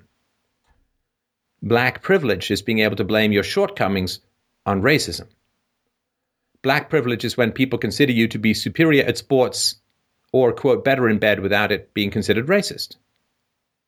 Black people is not having to be fearful of offending minorities. Black privilege is having the establishment lie to cover up problems in your community or protect you from criticism. Black, black privilege is when you can be overrepresented in a certain field without people trying to amend it. Black privilege is having the government pander to your interests in order to get the black vote. Oh, can you imagine Donald Trump saying he was out to get the white vote? People go insane. Oh, but Democrats in particular can always talk about getting the Hispanic vote, the black vote, and right. Black privilege is having Hollywood always present your race in a positive light. Have you checked your black privilege today? Now, again, I mean, whether I agree with all of that, I don't know, but I just think it was an interesting perspective that, you know, one of these things that makes you go, hmm, there's something to to ponder or to mull over. And again, I mean, if it's incomprehensible to understand what other races are going through, then isn't that just an argument for some some sort of voluntary racial separation? I mean, if I'm never going to understand what a black guy is going through, then why, you know, why would I bother trying? I mean, uh, and certainly I've not noticed a lot of black people asking white people, you know, what is it like for you guys? Um, being being white in this society. I mean, just doesn't seem to be um, doesn't seem to be what people are interested in whatsoever. And uh, yeah, also, I mean, the, the number of fake racial ho- hoaxes that are going on. Um, you know, where you know blacks say, "Oh, this terrible racist thing happened," and it either turns out to be a, a fake or whatever, right? So there was a bunch of KKK people supposedly really pro-Trump, right? So um, we can put this link uh, in the description below or whatever, right?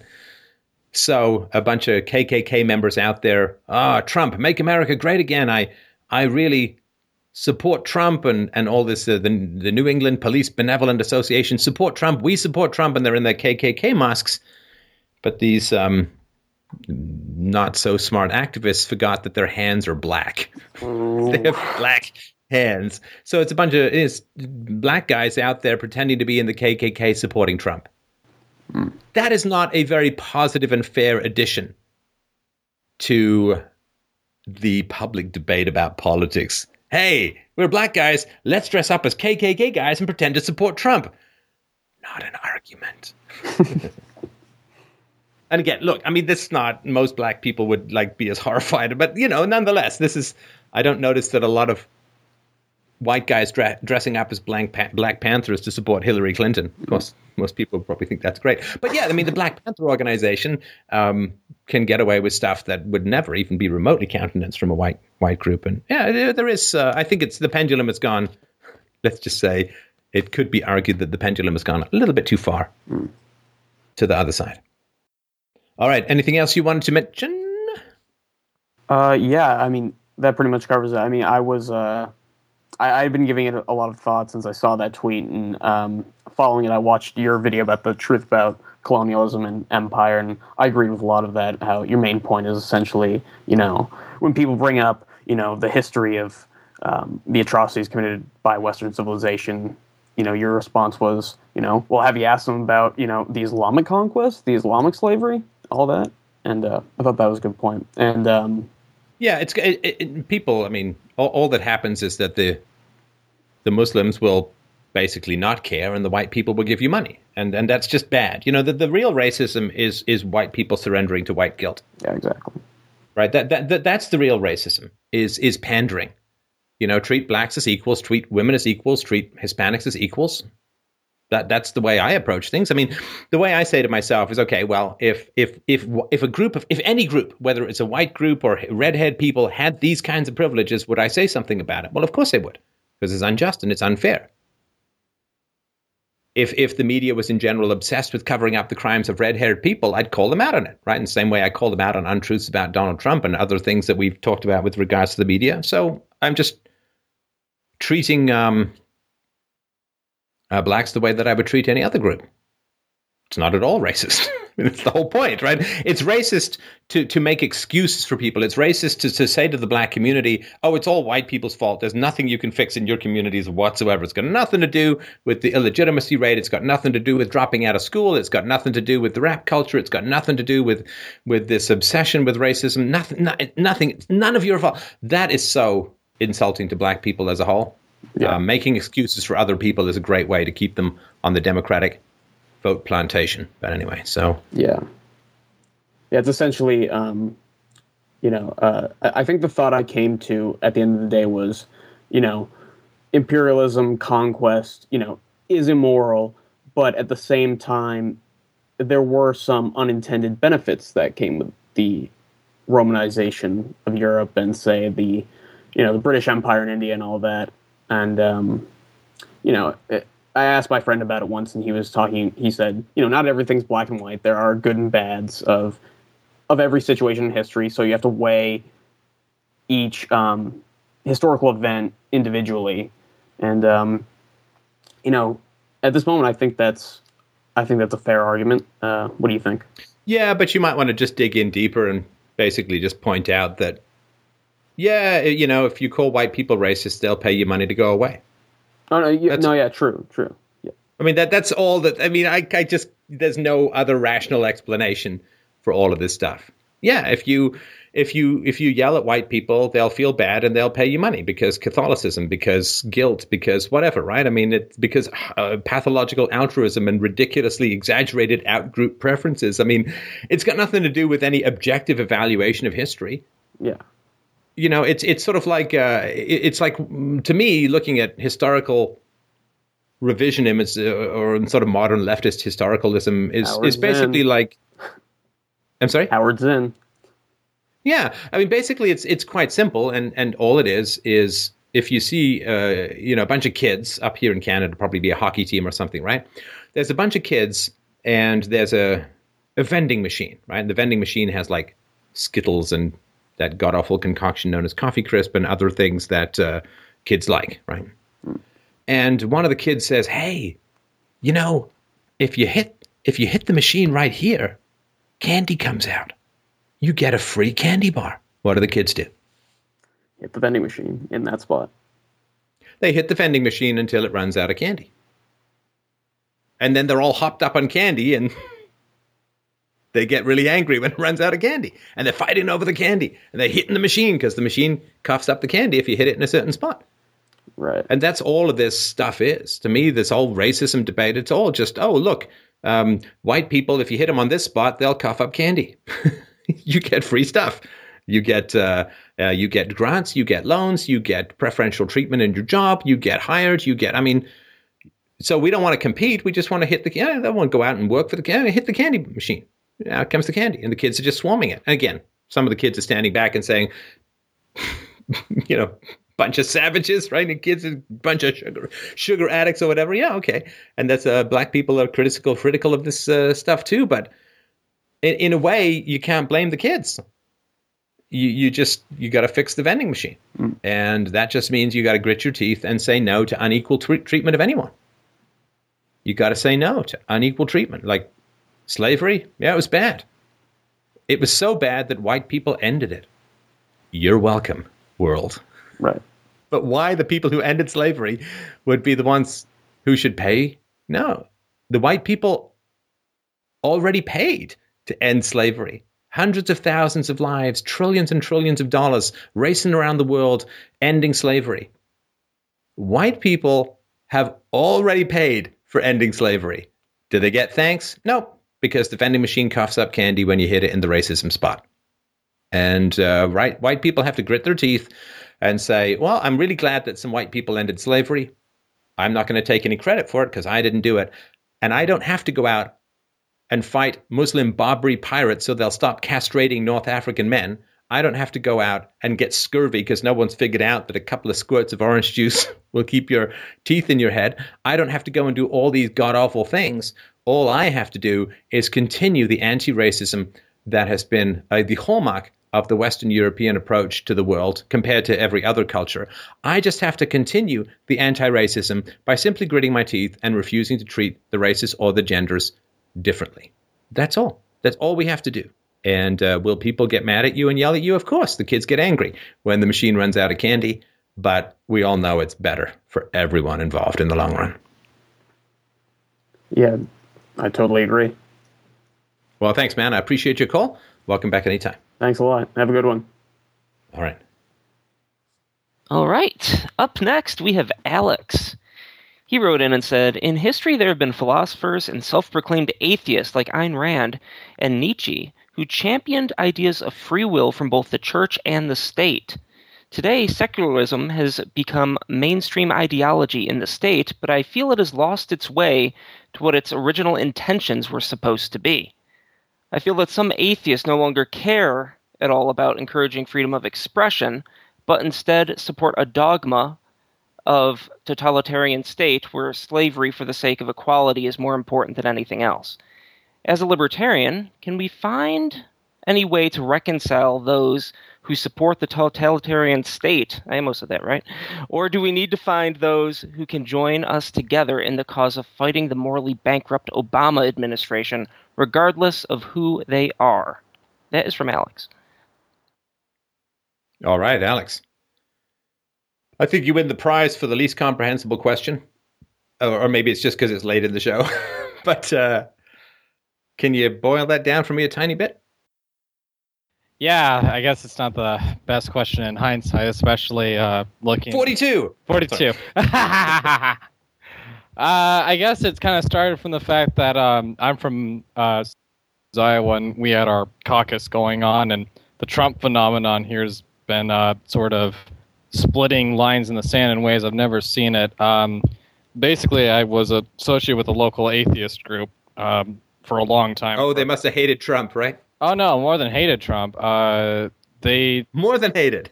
They asked me to get out of the group, kicked me out. Oh, you were banished from the atheists for having some empathy or sympathy for Trump? No, what I did was, you see, I, I guess I'll start from the beginning. I'm a big fan yeah, of yeah, your. Sh- I'm a big fan of your show. Real big fan of your show. I watch it religiously all the time. Fantastic. Your your rhetoric empowers people like me to speak their mind. You said something about how one of your main messages has been we don't speak up, we don't fight for anything. We libertarians and atheists have this do. We should just bury ourselves in the ground and not say anything to anybody because you know we're a minority or we're not big enough. There's not enough. And I said, well, to hell with it. I'm gonna I'm gonna tell them I support Donald J. Trump. Said it to their faces, and they told me get the hell out of the group and kicked me out. And I stood was there. that it? You said I support Trump, and they said get out. That was the extent of their. well, they were all supporting Bernie Sanders. I even had other libertarians there saying I'm voting for Bernie Sanders, and I was like, what happened? Libertarians voting for Bernie Sanders? It's it's it's Iowa. It's we're weird. We're always weird. We have- I I can't accept that as an argument. I can't accept the we're weird as an argument or as a, an explanation for anything. Well, and and I sat there and I've been, you know, I'm kind of a I like philosophy a lot. I read Ayn Rand. I read uh uh I've read uh I was currently reading uh Thus Spoke Zarathustra, very interesting. Uh basically I guess I'm I'm kind of in a quandary where I've never had this much of an argument or or a shutdown from other atheists, people calling me racists and uh, Nazi sympathizer and all this other crazy stuff. Never been called this stuff before. And there's just, it's this total meltdown of society. And I've kind of been marginalized, uh, kind of just thrown out in the cold and said, figure it no, out. No, no, no. Listen, listen, man. I, but you've got to understand that this, you're not marginalized. You've escaped. No, I really get that feeling. You're out of prison, man. Because look, again, there may be great reasons to to oppose Donald Trump or, or to question people's support for Donald Trump, but hmm. Nazi racist crap. I mean, that's just come on. I mean, it's so funny how these atheists are treating you as a heretic. Oh, I am a heretic. It. I mean, that's that's so sad. Okay, have some good reasons, have some good evidence, have some good arguments. Great, let's dig it in. And and is it because is it because are atheists really angry that Donald Trump would like some kind of pause in theocratic fundamentalist Muslim immigration. Does that really bother? Well, does that really bother atheists so much that Hispanics who are very religious and Muslims who are very religious might not find it as easy to gain access to America? How on God's green acre is it possible for atheists who support the state in general to think that having fewer religious fundamentalists come into America is really bad for atheism. I mean, that's mental. I think it's fear. I, I, I think it's fear. It's it's a fundamental fear. Um, there's there's a it's of it's what? it's I mean, it's, it's, it's of what that doesn't explain anything. Well, it's like this. Imagine imagine. I'll I'll try to articulate it as best I can here. Think of you you have 40 years of the progressive movement, starting with the 60s sexual revolution, Martin Luther King, et cetera, et cetera. We know the history of it. And they see Donald Trump as being the end of this. This is the end of that progress. It's a flat footed, this is the end of the story. And they're terrified of it. Well, what story? What story? The the progressive liberal leftist movement is facing something they've never seen before. George W. Bush was nothing compared to the likes of this guy. This guy can go on stage, like just to, just yesterday, he he he says, "I'm going to build a wall I'm going to kick out the illegals, and 44% of Hispanics in Nevada vote for him. That's madness. That's insanity. It's not madness. It's not. It's perfectly. The only way that you could be shocked at Hispanics voting for Trump is if you're a complete racist. In other words, all Hispanics have to have the same opinions, the same perspectives. They have to love all Hispanics no matter what. In other words, there can't ever be such a thing as Hispanic on Hispanic rape or theft because they must all want to have sex with each other and all give each other stuff because they're all just one giant blob. No, there are Hispanics who really don't want the Mexican system to follow them over the border and they'd love for there to be a wall. For sure. There are Hispanics who make a lot of money, very smart, entrepreneurial, they pay a lot of taxes, and they would really like to see fewer Hispanics on welfare. This idea that Hispanics are just one giant Borg blob that all have the same interests is so unbelievably racist. I don't even know how anyone, not you, but anyone speaks it with a straight face. Rich Hispanics, competent, smart, entrepreneurial, hardworking Hispanics don't like the Hispanics or anyone for that matter on welfare, cranking out babies like crazy and not getting married and they don't like to see their taxes go up, and they do not want to see where they've moved to to get away from Mexico, go into another Mexico. So they don't want, they know that the highest quality Hispanics have probably already left Mexico. So they know that all the Hispanics who following are really on the left hand side of the bell curve of ability and intelligence. Exactly. So they don't, they don't, they're not all one group. Of course, say, oh, you've got to get the Hispanic vote. Anybody who says, Got to go get the Hispanic vote. Got to go get the black vote is unbelievably racist. They're not one group. They're not one group. There are a bunch of blacks on welfare, a bunch of whites on welfare, and a bunch of Hispanics on welfare. And they all have significant motive to keep the welfare state going, to keep taxes high, because they don't pay taxes, they receive money from the taxes other people pay. There are lots of smart, intelligent uh, blacks, Asians, uh, Hispanics, and, and whites, and they all have a different financial set of motivations. And there's lots of gradations and there's lots of discrepancies. There are poor people on welfare who want to see the welfare state ended. There are rich people who want to raise taxes. It's all very complex. But this idea, it's like, well, uh, all the Hispanics got to go for the Hispanic vote. I mean, it's insane. It's it's it's literally so collectivist and so racist to think that they're all just one big giant blob who just vote all the same way, and all that the Hispanics are ever going to do is vote for other Hispanics. And it's not just white people who do this. Jorge Ramos was talking about this. You know, you can't get into uh, the White House without the uh, without the Hispanic vote, and and it's so racist. You gotta gotta court the Hispanic vote. You gotta give the Hispanics what they want because apparently they all just want one damn thing, uh, which is more Hispanics coming in and more government welfare. And it's like, if that's true then it's perfectly legitimate to be incredibly racist towards Hispanics, right? I mean, it's not true, but if it were true, if it were true that Hispanics all want one thing, which is leftist big government super spending and taxing of non Hispanics who are generally poorer, then white people and, and Asians and Jews and successful everyone on the planet would be incredibly justified in being super racist towards Hispanics who apparently all just want the same thing. And it's funny to me that people say, well, if you support Trump, then you are racist. Well, Hispanics Hispanics do incredibly well. Hispanics, uh, sorry, Trump does very well among Hispanics. So what are people going to say to the Hispanics who support Trump? Do they hate themselves? Do white people know what Hispanics want more than the Hispanics themselves who vote for Trump? It's insane. It is. It it it it really is. And I suppose what I guess what I have this really hard time comprehending, and this is probably because I approach it from such a common sense perspective, is you've got the first real Republican candidate who's not that religious, if at best religious. He's been married three times. He's got a great business sense, a very common sense personality. Okay, I love him. I think he's the greatest thing since sliced bread. Uh, this is coming from someone who's an American citizen, so of course I'm probably going to be a bit biased. But I don't get why why an atheist why I mean my atheist subgroup is just it's just one little little little little very small slice of this big big pie. But I don't get the fear. The fear makes no sense to me. What is it about this guy that makes people lose their minds, go off in these tirades, and I'm sitting here hitting getting the brunt of it? I just don't get it.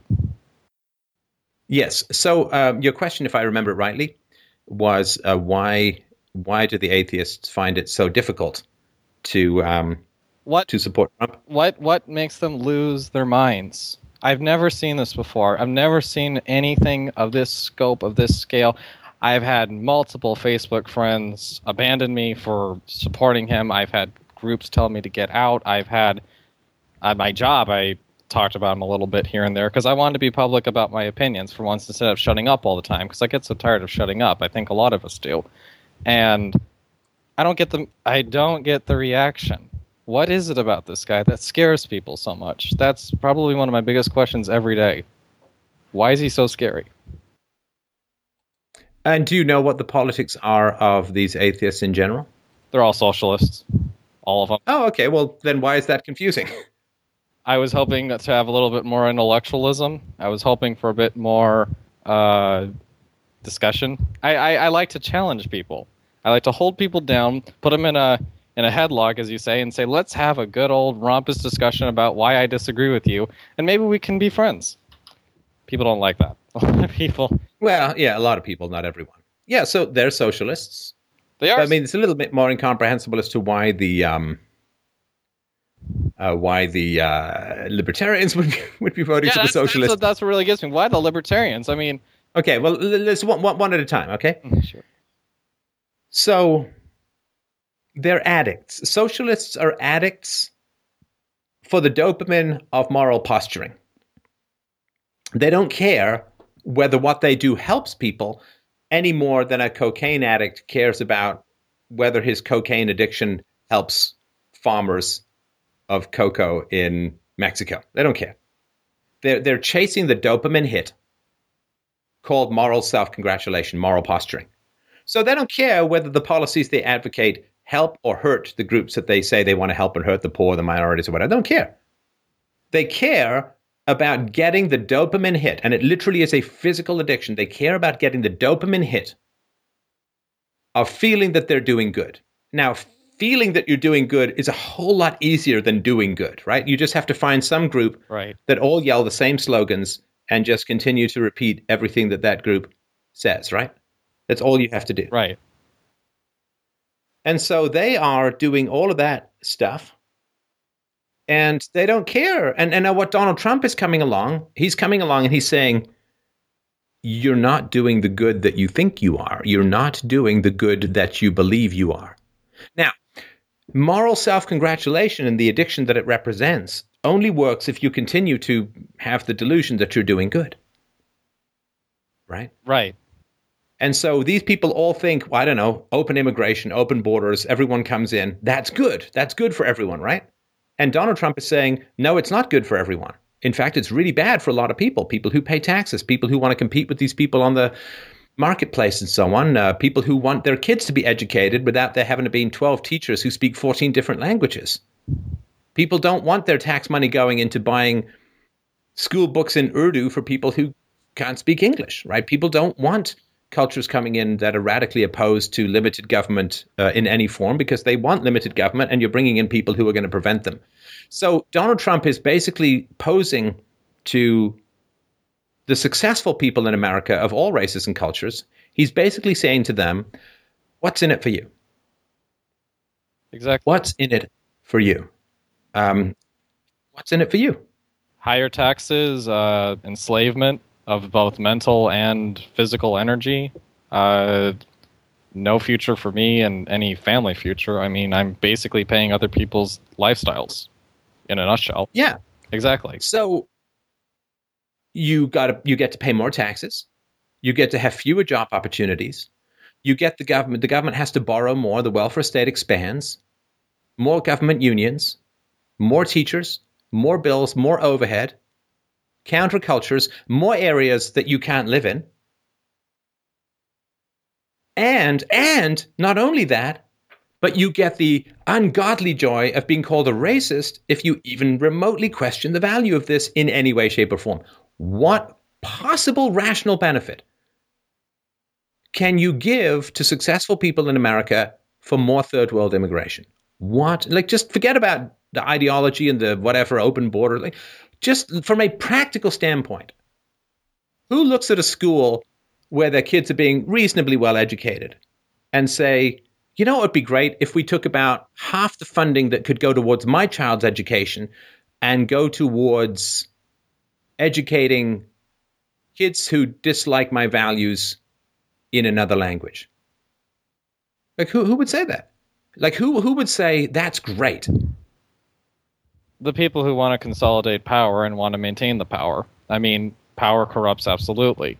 You know? Yeah, but I mean, in terms of like the, the, the, people on the receiving end, well, of course they, you know, of course they like it, right? I mean, that's the, that's the, of course they're going to be pro it, right? Right. The people who want to come into America are pro it. The Democrats are pro it because they get voters. Uh, the government unions are pro it. The, the, you know, tons of people are for it, but they're all the people on the receiving end of the tax largesse, right? Of course they're for it. I mean, it's like asking for the guy who just won the lottery. What do you think of the lottery? It's great, right? Exactly. So great, I could audition to be a tiger on a cereal box, right?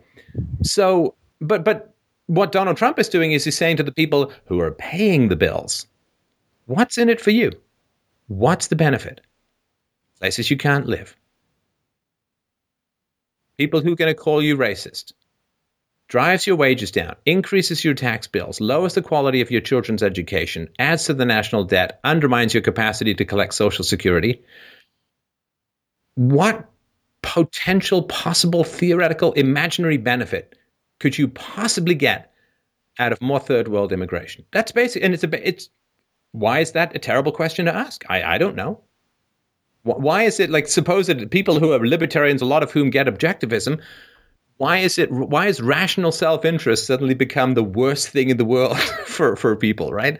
I mean, what the hell do atheists have as ethics except for rational self interest? And certainly, objectivists and libertarians, rational self interest is pretty key to the whole gig. Exactly. So if Donald Trump is saying to people, is saying to people, what's in it for you? Think about your own rational self interest rather than what's good for other people at your expense it's basic egoism. And it's so funny that, that egoism, which was really the basis of the late Renaissance, the Enlightenment, the rights of man, individualism, this is all egoism. What's in it for me? Rational self interest. And it's, it shows just how fucking far culture has fallen. That somebody out there saying, well, wait a minute, I don't, I don't really, like, what's in it for me? What's in it for me? And the fact that people are just screaming at this guy for basically bringing up the basic question, what's in it for me, for people, and that people are basically saying, there's nothing in it for me. In fact, what is there in it for me except bad things? That's a reasonable question to ask.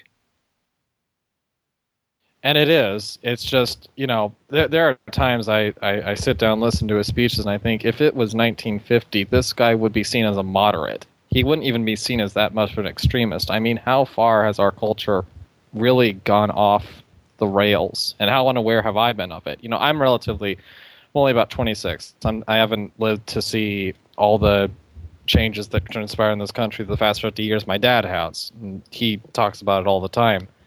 And I just feel like everyone's in this mass delusion. You know, I remember uh, we were going to a, one of his rallies in uh, Cedar Rapids, and there were people throwing stuff at us saying, you know, we are all Muslim. We are all together one religion. Everyone is a Muslim. And I think there's there's a guy who's cross dressing. There's a there's a gal who hasn't held a job in her life. And I'm like, are you guys out of your minds? If these guys came over from the border, they'd be hanging you and beheading you and then posting it on YouTube. Well, of course, you know, the left is supposed to be all about female rights and is supposed to be all about homosexual rights and so on, and yet is openly embracing an ideology that, in very practical terms, when it becomes dominant, is significantly negative towards those groups, not to mention minorities. Um, so no, I mean the, the, left is the left is being revealed as just this endless scimitar, Hindu goddess, hydra-headed thirst for power monster that will just say anything and do anything and scream anything and and throw epithets at everyone. And they're going insane because it's not working. In fact it's it's kind of going the opposite right? That they, they are uh, discrediting themselves. They are um, the gig is up. I mean bernie sanders terrifies me. That man sends shivers down my spine every moment he comes up and speaks publicly. And i look at all these people of my generation. I'm like my God, what is going to happen to you when you're in your 30s and your 40s? Is this what we have to look forward to? I mean, we, we, we got to fight every day and every waking moment to fight against this, or my country's gone. We're going to have Justin Trudeau. Justin Trudeau is going to come here. Yeah, Justin Trudeau, uh, he ran on, uh, I'm going to limit uh, budgets and I'm going to legalize weed. And then after he got in, he found Canada had signed three international treaties forbidding it from legalizing weed. And uh, also, he's now just completely jacked up spending and has blown past all of his budget projections. So he's just another goofball, shaggy haired cuck liar uh, who's just pillaging and, and raping the entire body politic. Uh, you know, the same bullshit. And nobody talks about it. Nobody can uh, say anything about it. Uh, but it's just the same dewy eyed liar that coughed up Clinton onto the American political landscape. Uh, bill that is not Hillary. So, um, yeah, that's uh, that's the way it goes. And and when the when the host starts to wonder about what benefits him or her, the parasite freaks out, right? Right. And a, a lot of your friends, of course, the great thing is when you can convince smart people to not have children, the guardians of the future dissolve. It's smart people, the people who are K selected, the people who can defer gratification, the people who are intelligent enough and aware enough to look down through the tunnel of time, those are the people who guard the future of civilization, but they only do it fundamentally if they're going to have kids. If you're not going to have kids, what the hell do you care about what happens in 50 years? As long as you produce some kids to support your lifestyle when mom and dad are dead and there's no one else. I mean, I No, no, no, they they import the kids. Import the kids. Right? And they import the kids with the idea that you import IQ 85 average third worlders, and suddenly you're going to have exactly the same as if Europeans came over. I mean, it's meant, or, or you can have exactly the same as if the native population had and raised English speaking American value kids. It's going to be identical. Identical, I tell you. And I mean, it's madness. Of course, it's not, right? And everybody knows that. Everybody knows that. I mean, how many people on a dating site say, I really want someone who thinks I'm an unbeliever who should be put to death, doesn't speak my language, and uh, holds cultural practices that I find abhorrent. I mean, that's just nobody looks for that on a dating site, right? I mean, at least look for people who can speak your language, right? I mean, that, America's could be a little bit more picky and choosy about who she's uh, dating or, or bringing in or whatever. But um, no, so uh, you know, the whole conversation um, is, is around making sure that smart people don't don't breed, right? That's why. Oh, overpopulation is a big problem. Oh yeah, well I guess I'm concerned about overpopulation, so I guess I won't have kids. And uh, people always say, well, I, there are so many kids who need adoption, and they never end up adopting. So you know, they're just getting smart people to know. Oh, the environment. You know, if you if you have kids, you know, they're really gonna they're gonna consume a lot. You know, they're gonna consume a lot of the environment, use up a lot of energy, and that's really it's bad for the environment. It's going to be global warming. The temperature could go up a couple of degrees in a hundred years. So you you know, and the people are like, oh well, shit, you know, that's bad. But then you know so they don't have kids. But then, you know, they bring in a million people from the Middle East uh, into Germany. Do they not think that those people are also going to consume a lot more resources in Germany than they ever would have in the Middle East? That doesn't matter because it's all just about tickling the K response, making the K anxious, making the K nervous, making the K worry about the future so that they don't have kids. That's all because government power um, breaks up against the wall of the Ks. And, um, for those who don't know what the hell I'm talking about, it's a Gene Wars presentation. Sorry, just it's one of these things that we talk about quite fluently here. But um, once you can convince the K's not to have kids, then they don't fight against power. I mean, my dedication to what it is that I'm doing was strong before I had a daughter, and now it's like, yeah, you ain't gonna be no Sharia where I'm standing. No, I, I, I hear you. You know, and and sometimes there are some days I wake up and I think, I don't know and I, I don't feel that it's the government that's really telling people this. It's people telling other people and subjugating other people to believing this. It's like a cultural dogmatism. It's it's like church. It's like being in an evangelical fundamentalist Baptist church. The pope, the, the, the priest isn't telling everybody to do this. Everyone else is telling it. It's self policing. You know, it's it's a self. Yeah, you um you don't have the freedom of speech in your atheist group, not because the government's coming in and shutting you down, but because they're just throwing their hands in their ears, shouting la la la, and spitting at you. Right? They are the fascists. You understand, right? They this is what I mean when I say you've escaped. They are the fascists because you have a perspective they don't like. Mm-hmm. And instead of helping you by reasoning you, all they're doing is giving you the atheist equivalent of damning you to hell. Exactly. You know, racism, sexism, homophobia, transphobia, Islamophobia, whatever. That's just that's just the atheist or leftist version of hell. It exactly follows the religious lines conform or be cast out. And the fact that these people would even remotely consider themselves rational thinkers, they're the kind of atheists I loathe. Because they're not atheists because they have some significantly higher value than religion. They're atheists because God makes you get up early on Sundays and it's much more fun to sleep in. They're atheists because they don't want to actually have any standards that they're willing to fight for, that they're willing to put themselves on the line for, that they're willing to incur significant social disapproval from their peer group for. They're not atheists because of that. They're atheists because they don't want to have any standards that they have to stand by. They're not atheists, they're nihilists, pretending that they're rejecting God when all they're doing is rejecting the responsibility even the shadow responsibility that comes from believing in religion. If you believe in religion, religion, there's stuff you got to do and there's stuff you can't do and they're nihilists. They throw out God because God has rules and they hate rules, and God has standards and they hate standards, and God has requirements and they hate requirements, and God will make you do things that are unpopular and they're too cool and they're too hip, you know, to do any kind of evangelizing, and they're certainly never going to go door to door with atheist pamphlets the way that the Jehovah's Witnesses do. They're just too cool for school. They're too uh, amazing and too hip and like they're just eye rolling nihilists that are just sucking the soul out of the planet. And um, if I have to choose between religious people and nihilists, uh, at least from the Christian side of things, uh, I will choose the Christian people every day of the week and twice on Sundays. And yeah, I, I feel the same. The irony is, I used to be a evangelical Christian until I left when I was 18. And what's going on with this group that kicked me out, and I haven't been there for a couple of it's actually been like a month and a half since I've gone back, and I don't intend to go back. But it's it's the same feeling I had when I left evangelicalism at around eighteen, nineteen, which was this feeling of you guys are in this other delusion. You don't even know what the delusion is, and society is marching right past you. It's it's it's like it's th- those are the people who are voting for Ted Cruz right now. The people who are vi- virtually supporting Ted Cruz. When I went to the caucus, they were there in mass and I felt like I was at a Bible revival meeting. Like you don't vote for Ted Cruz because of anything he said. You vote for Ted Cruz because your pastor and your peers told you to do it. And it's, and I'm saying here, like I'm like to hell with it. We're gonna fight for Donald Trump. We're gonna expand the party. We're gonna bring back our culture. You know, to to hell with all of it. If if he loses, I try fighting at least.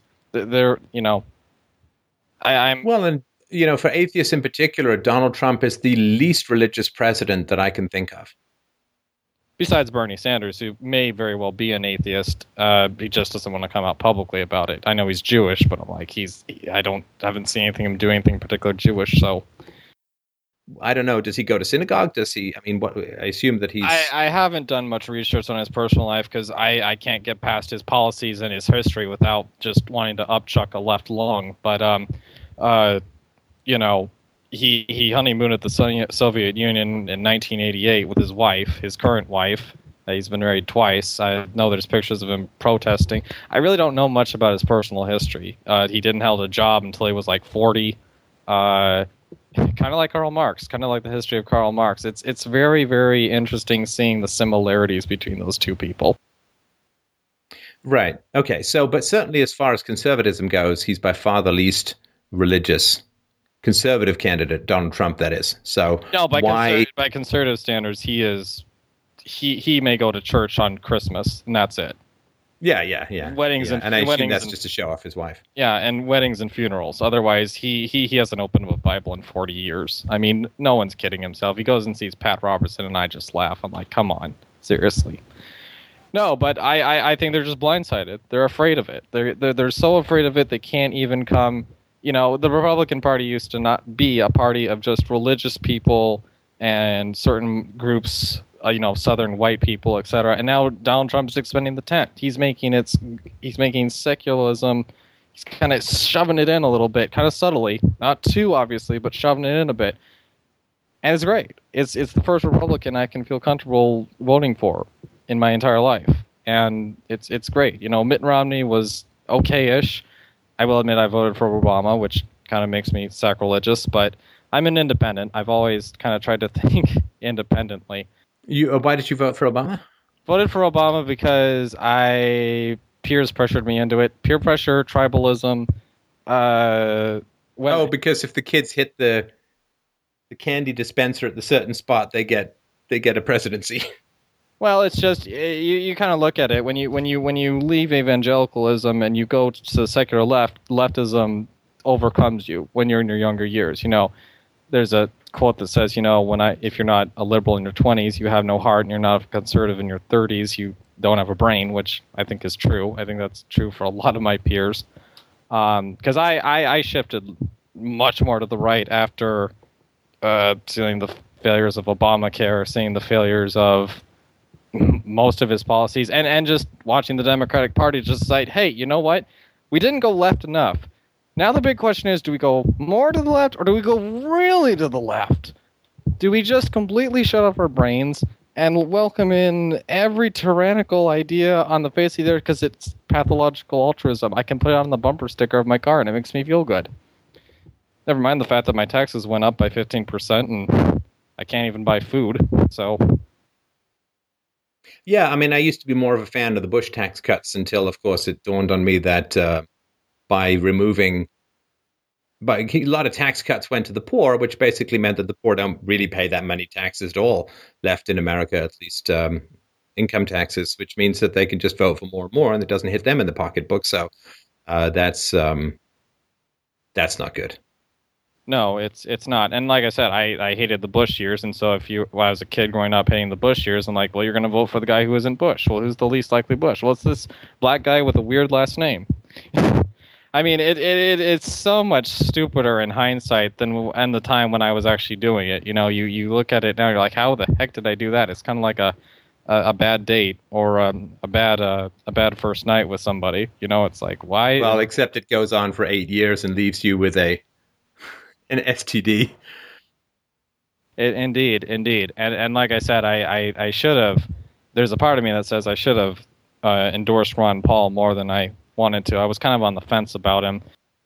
He, he wasn't he wasn't gonna. I mean, uh, he didn't have any traction as far as getting to the presidency. No, no, but I, I also believe that Donald Trump, in essence, he's a third party candidate and he's upset the party. He's told the party, "Your era is over." He's told the establishment it's over. He's told the Cruz people it's over. This is the new party. He's he's he's literally upset libertarian ideas and just shoved it right into people's faces, and people don't even know what to make of it. You know, uh, you know, how in the world? yeah, you- if he if he get, it seems fairly likely he's going to get the nomination. Um, he has nothing to do with republicanism. Like he, he's not a Republican as far as like the party traditionalism goes. Uh, and I'm telling you that Donald Trump is people's last hope for something like the Tea Party because the Tea Party completely failed. And so, um, yeah, the Tea Party failed, and this is the last chance for it to happen nicely. I don't know what that means exactly. This is the last chance for this to happen nicely, for for the government to be reined in, for the um, for the taxpayers to to have a say. Um, otherwise, they're just they're going to go galt. They're going to go on strike. Uh, the taxpayers need some relief. They are sick and tired of having their sexual market values scraped off them like off a windshield in Canada. And they're sick and tired of it. And Trump, like people should be behind Trump because this is the last chance for anything that the people want, the, the, the, sort of silent majority that rears up in America every generation or two, it is the last chance for these people to get what they want nicely. And uh, people should really look the the people who say they hate Trump, they hate the majority of Americans, at least those to the right of Bernie Sanders, which is not hard. They just they hate it. They, they, they hate the majority of Americans, and they hate what America stands for because Donald Trump is talking about a lot of what uh, the original uh, idea of America stood for. Right. Right. So so they can say, well, I hate Donald Trump. It's okay. Well, then you just, you hate the majority of of Americans, uh, and you hate the significant proportion of blacks and Hispanics who support him. You, it's not Trump. You, you hate all the people who support Trump. Right. Uh, and that's fine. I mean, people can say, I hate significant portions of the American population, that's fine. That's fine. No, I, like I said, I, I have a I have a very simple approach to all this. It's like if you want, it's it's like gay marriage. If you want gay marriage legalized, fine, but don't bring it into my home and don't bring it upon my lifestyle. My, you know, I don't have a wife and kids, but I'm like, if I did have a wife and kids, I'd be like, you're gonna moderate to your society, you know, bring it to a bare minimum on mine. And there's this idea of no, no, no, no, no, it's not enough. We got to have police forces. We got to have hate crime laws, thought crime laws, laws. Oh God, I mean, why, why, why gay people would want access to the fascistic Kafka Stalin-esque style of American family court system is beyond me. I mean, wouldn't you be? I mean, I, I think that most straight straight guys should say, okay, we'll trade you. You take family court, and we'll get out of marriage entirely. Uh, and that would probably be a good deal for a lot of the guys who've gone through the wringer in this area. Right, but you got to know, most libertarians have this approach, and uh, you know, Andrew. Uh, the vast majority of libertarians have this idea basically just everyone can be who they want to be as long as you don't tax the living crap out of me and don't shove the message in front of my face. I don't care what you do in the bedroom. I don't care what you do in private. I don't care what you do uh, Sunday on Sunday. I don't care if you go, you know, and have a polygamous marriage. It doesn't matter to me. I don't care. I have bills to pay. I have things to do. I have college to finish. I have a job to go to. It doesn't matter. I don't care. I don't care about Black Lives Matter. I don't care about the fact that women are triggered by gosh knows what on every other day. You know, my ex girlfriend would get triggered by every by things I said six months ago. I'm like, I can't remember what I said last week, let alone six months ago. You know, I just I just feel like people don't the, the real things the real issues that are out there people don't care nobody cares it's it's all well it, no it's I it's not just that I mean the, the the left is is composed of a lot of people who don't do a whole lot of regular work right right and this is another reason why, in the long run, society can't survive with the state. Because one of the reasons why you can't fight the left is they've just, it's just simple economics. They have so much time on their hands and so much greater motivation to keep the gravy train going. And you just, you can't, you can't fight them. They've, they've got time to organize.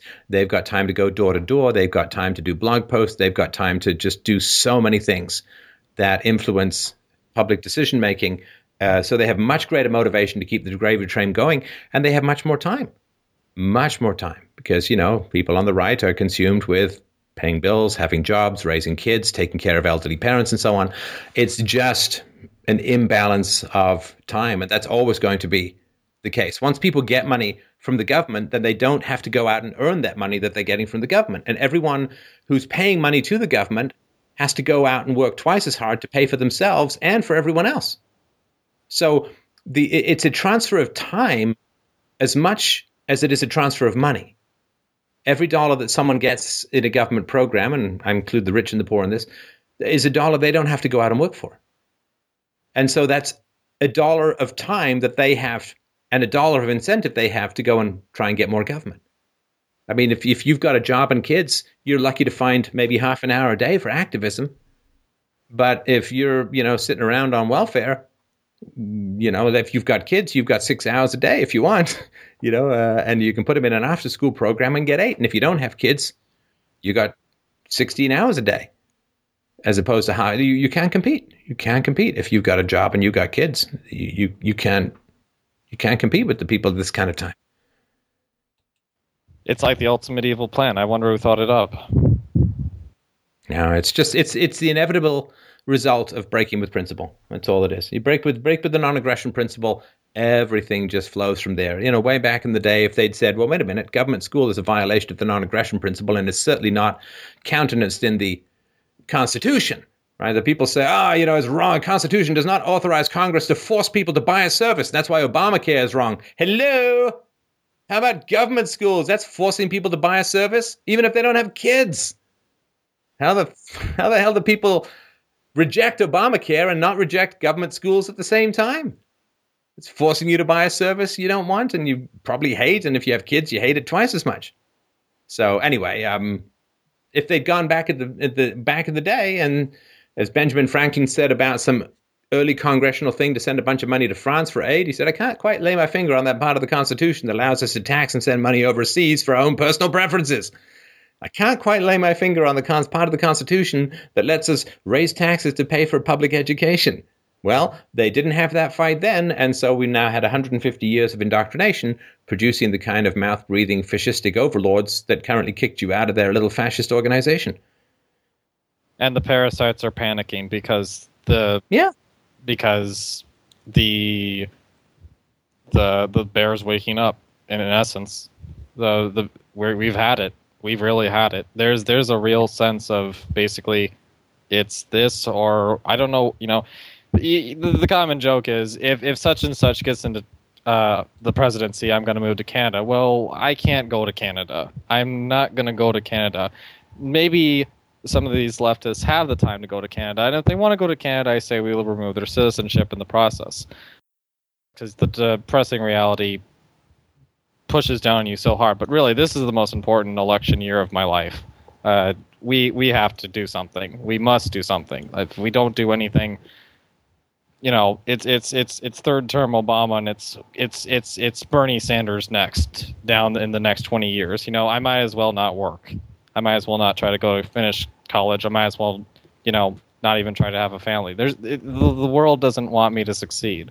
The world doesn't want people like me to succeed. The world I feel like I live in doesn't want. No, the world wants you to succeed so it can tax you. Like the farmer wants the cow to produce milk so he can sell the milk and sell the cow for meat. They want you to succeed. They're just making the circumstances impossible to, for you to succeed.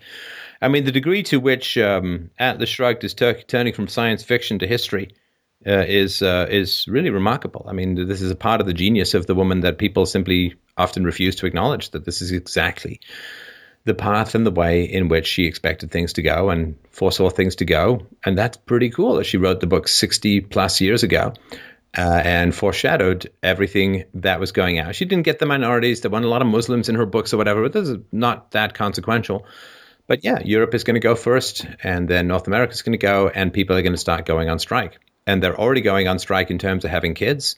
They're already going in strike in terms of not wanting to work in the business world uh, anymore. Um, they're, they're just going on strike. And um, so everyone's trying to jam in all these new cultures, which aren't going to work. And um, yeah, I mean, if, if, if Trump doesn't get in, uh, or, you know, if someone like him, if, if there was someone else around, mm-hmm. then like if, if the system is going to collapse, I don't know. Is it better to have someone from the right or someone from the left in? I don't know the answer to that. There's pluses and minuses to both. But um, I see them both as puppets. They're just both puppets of the same system.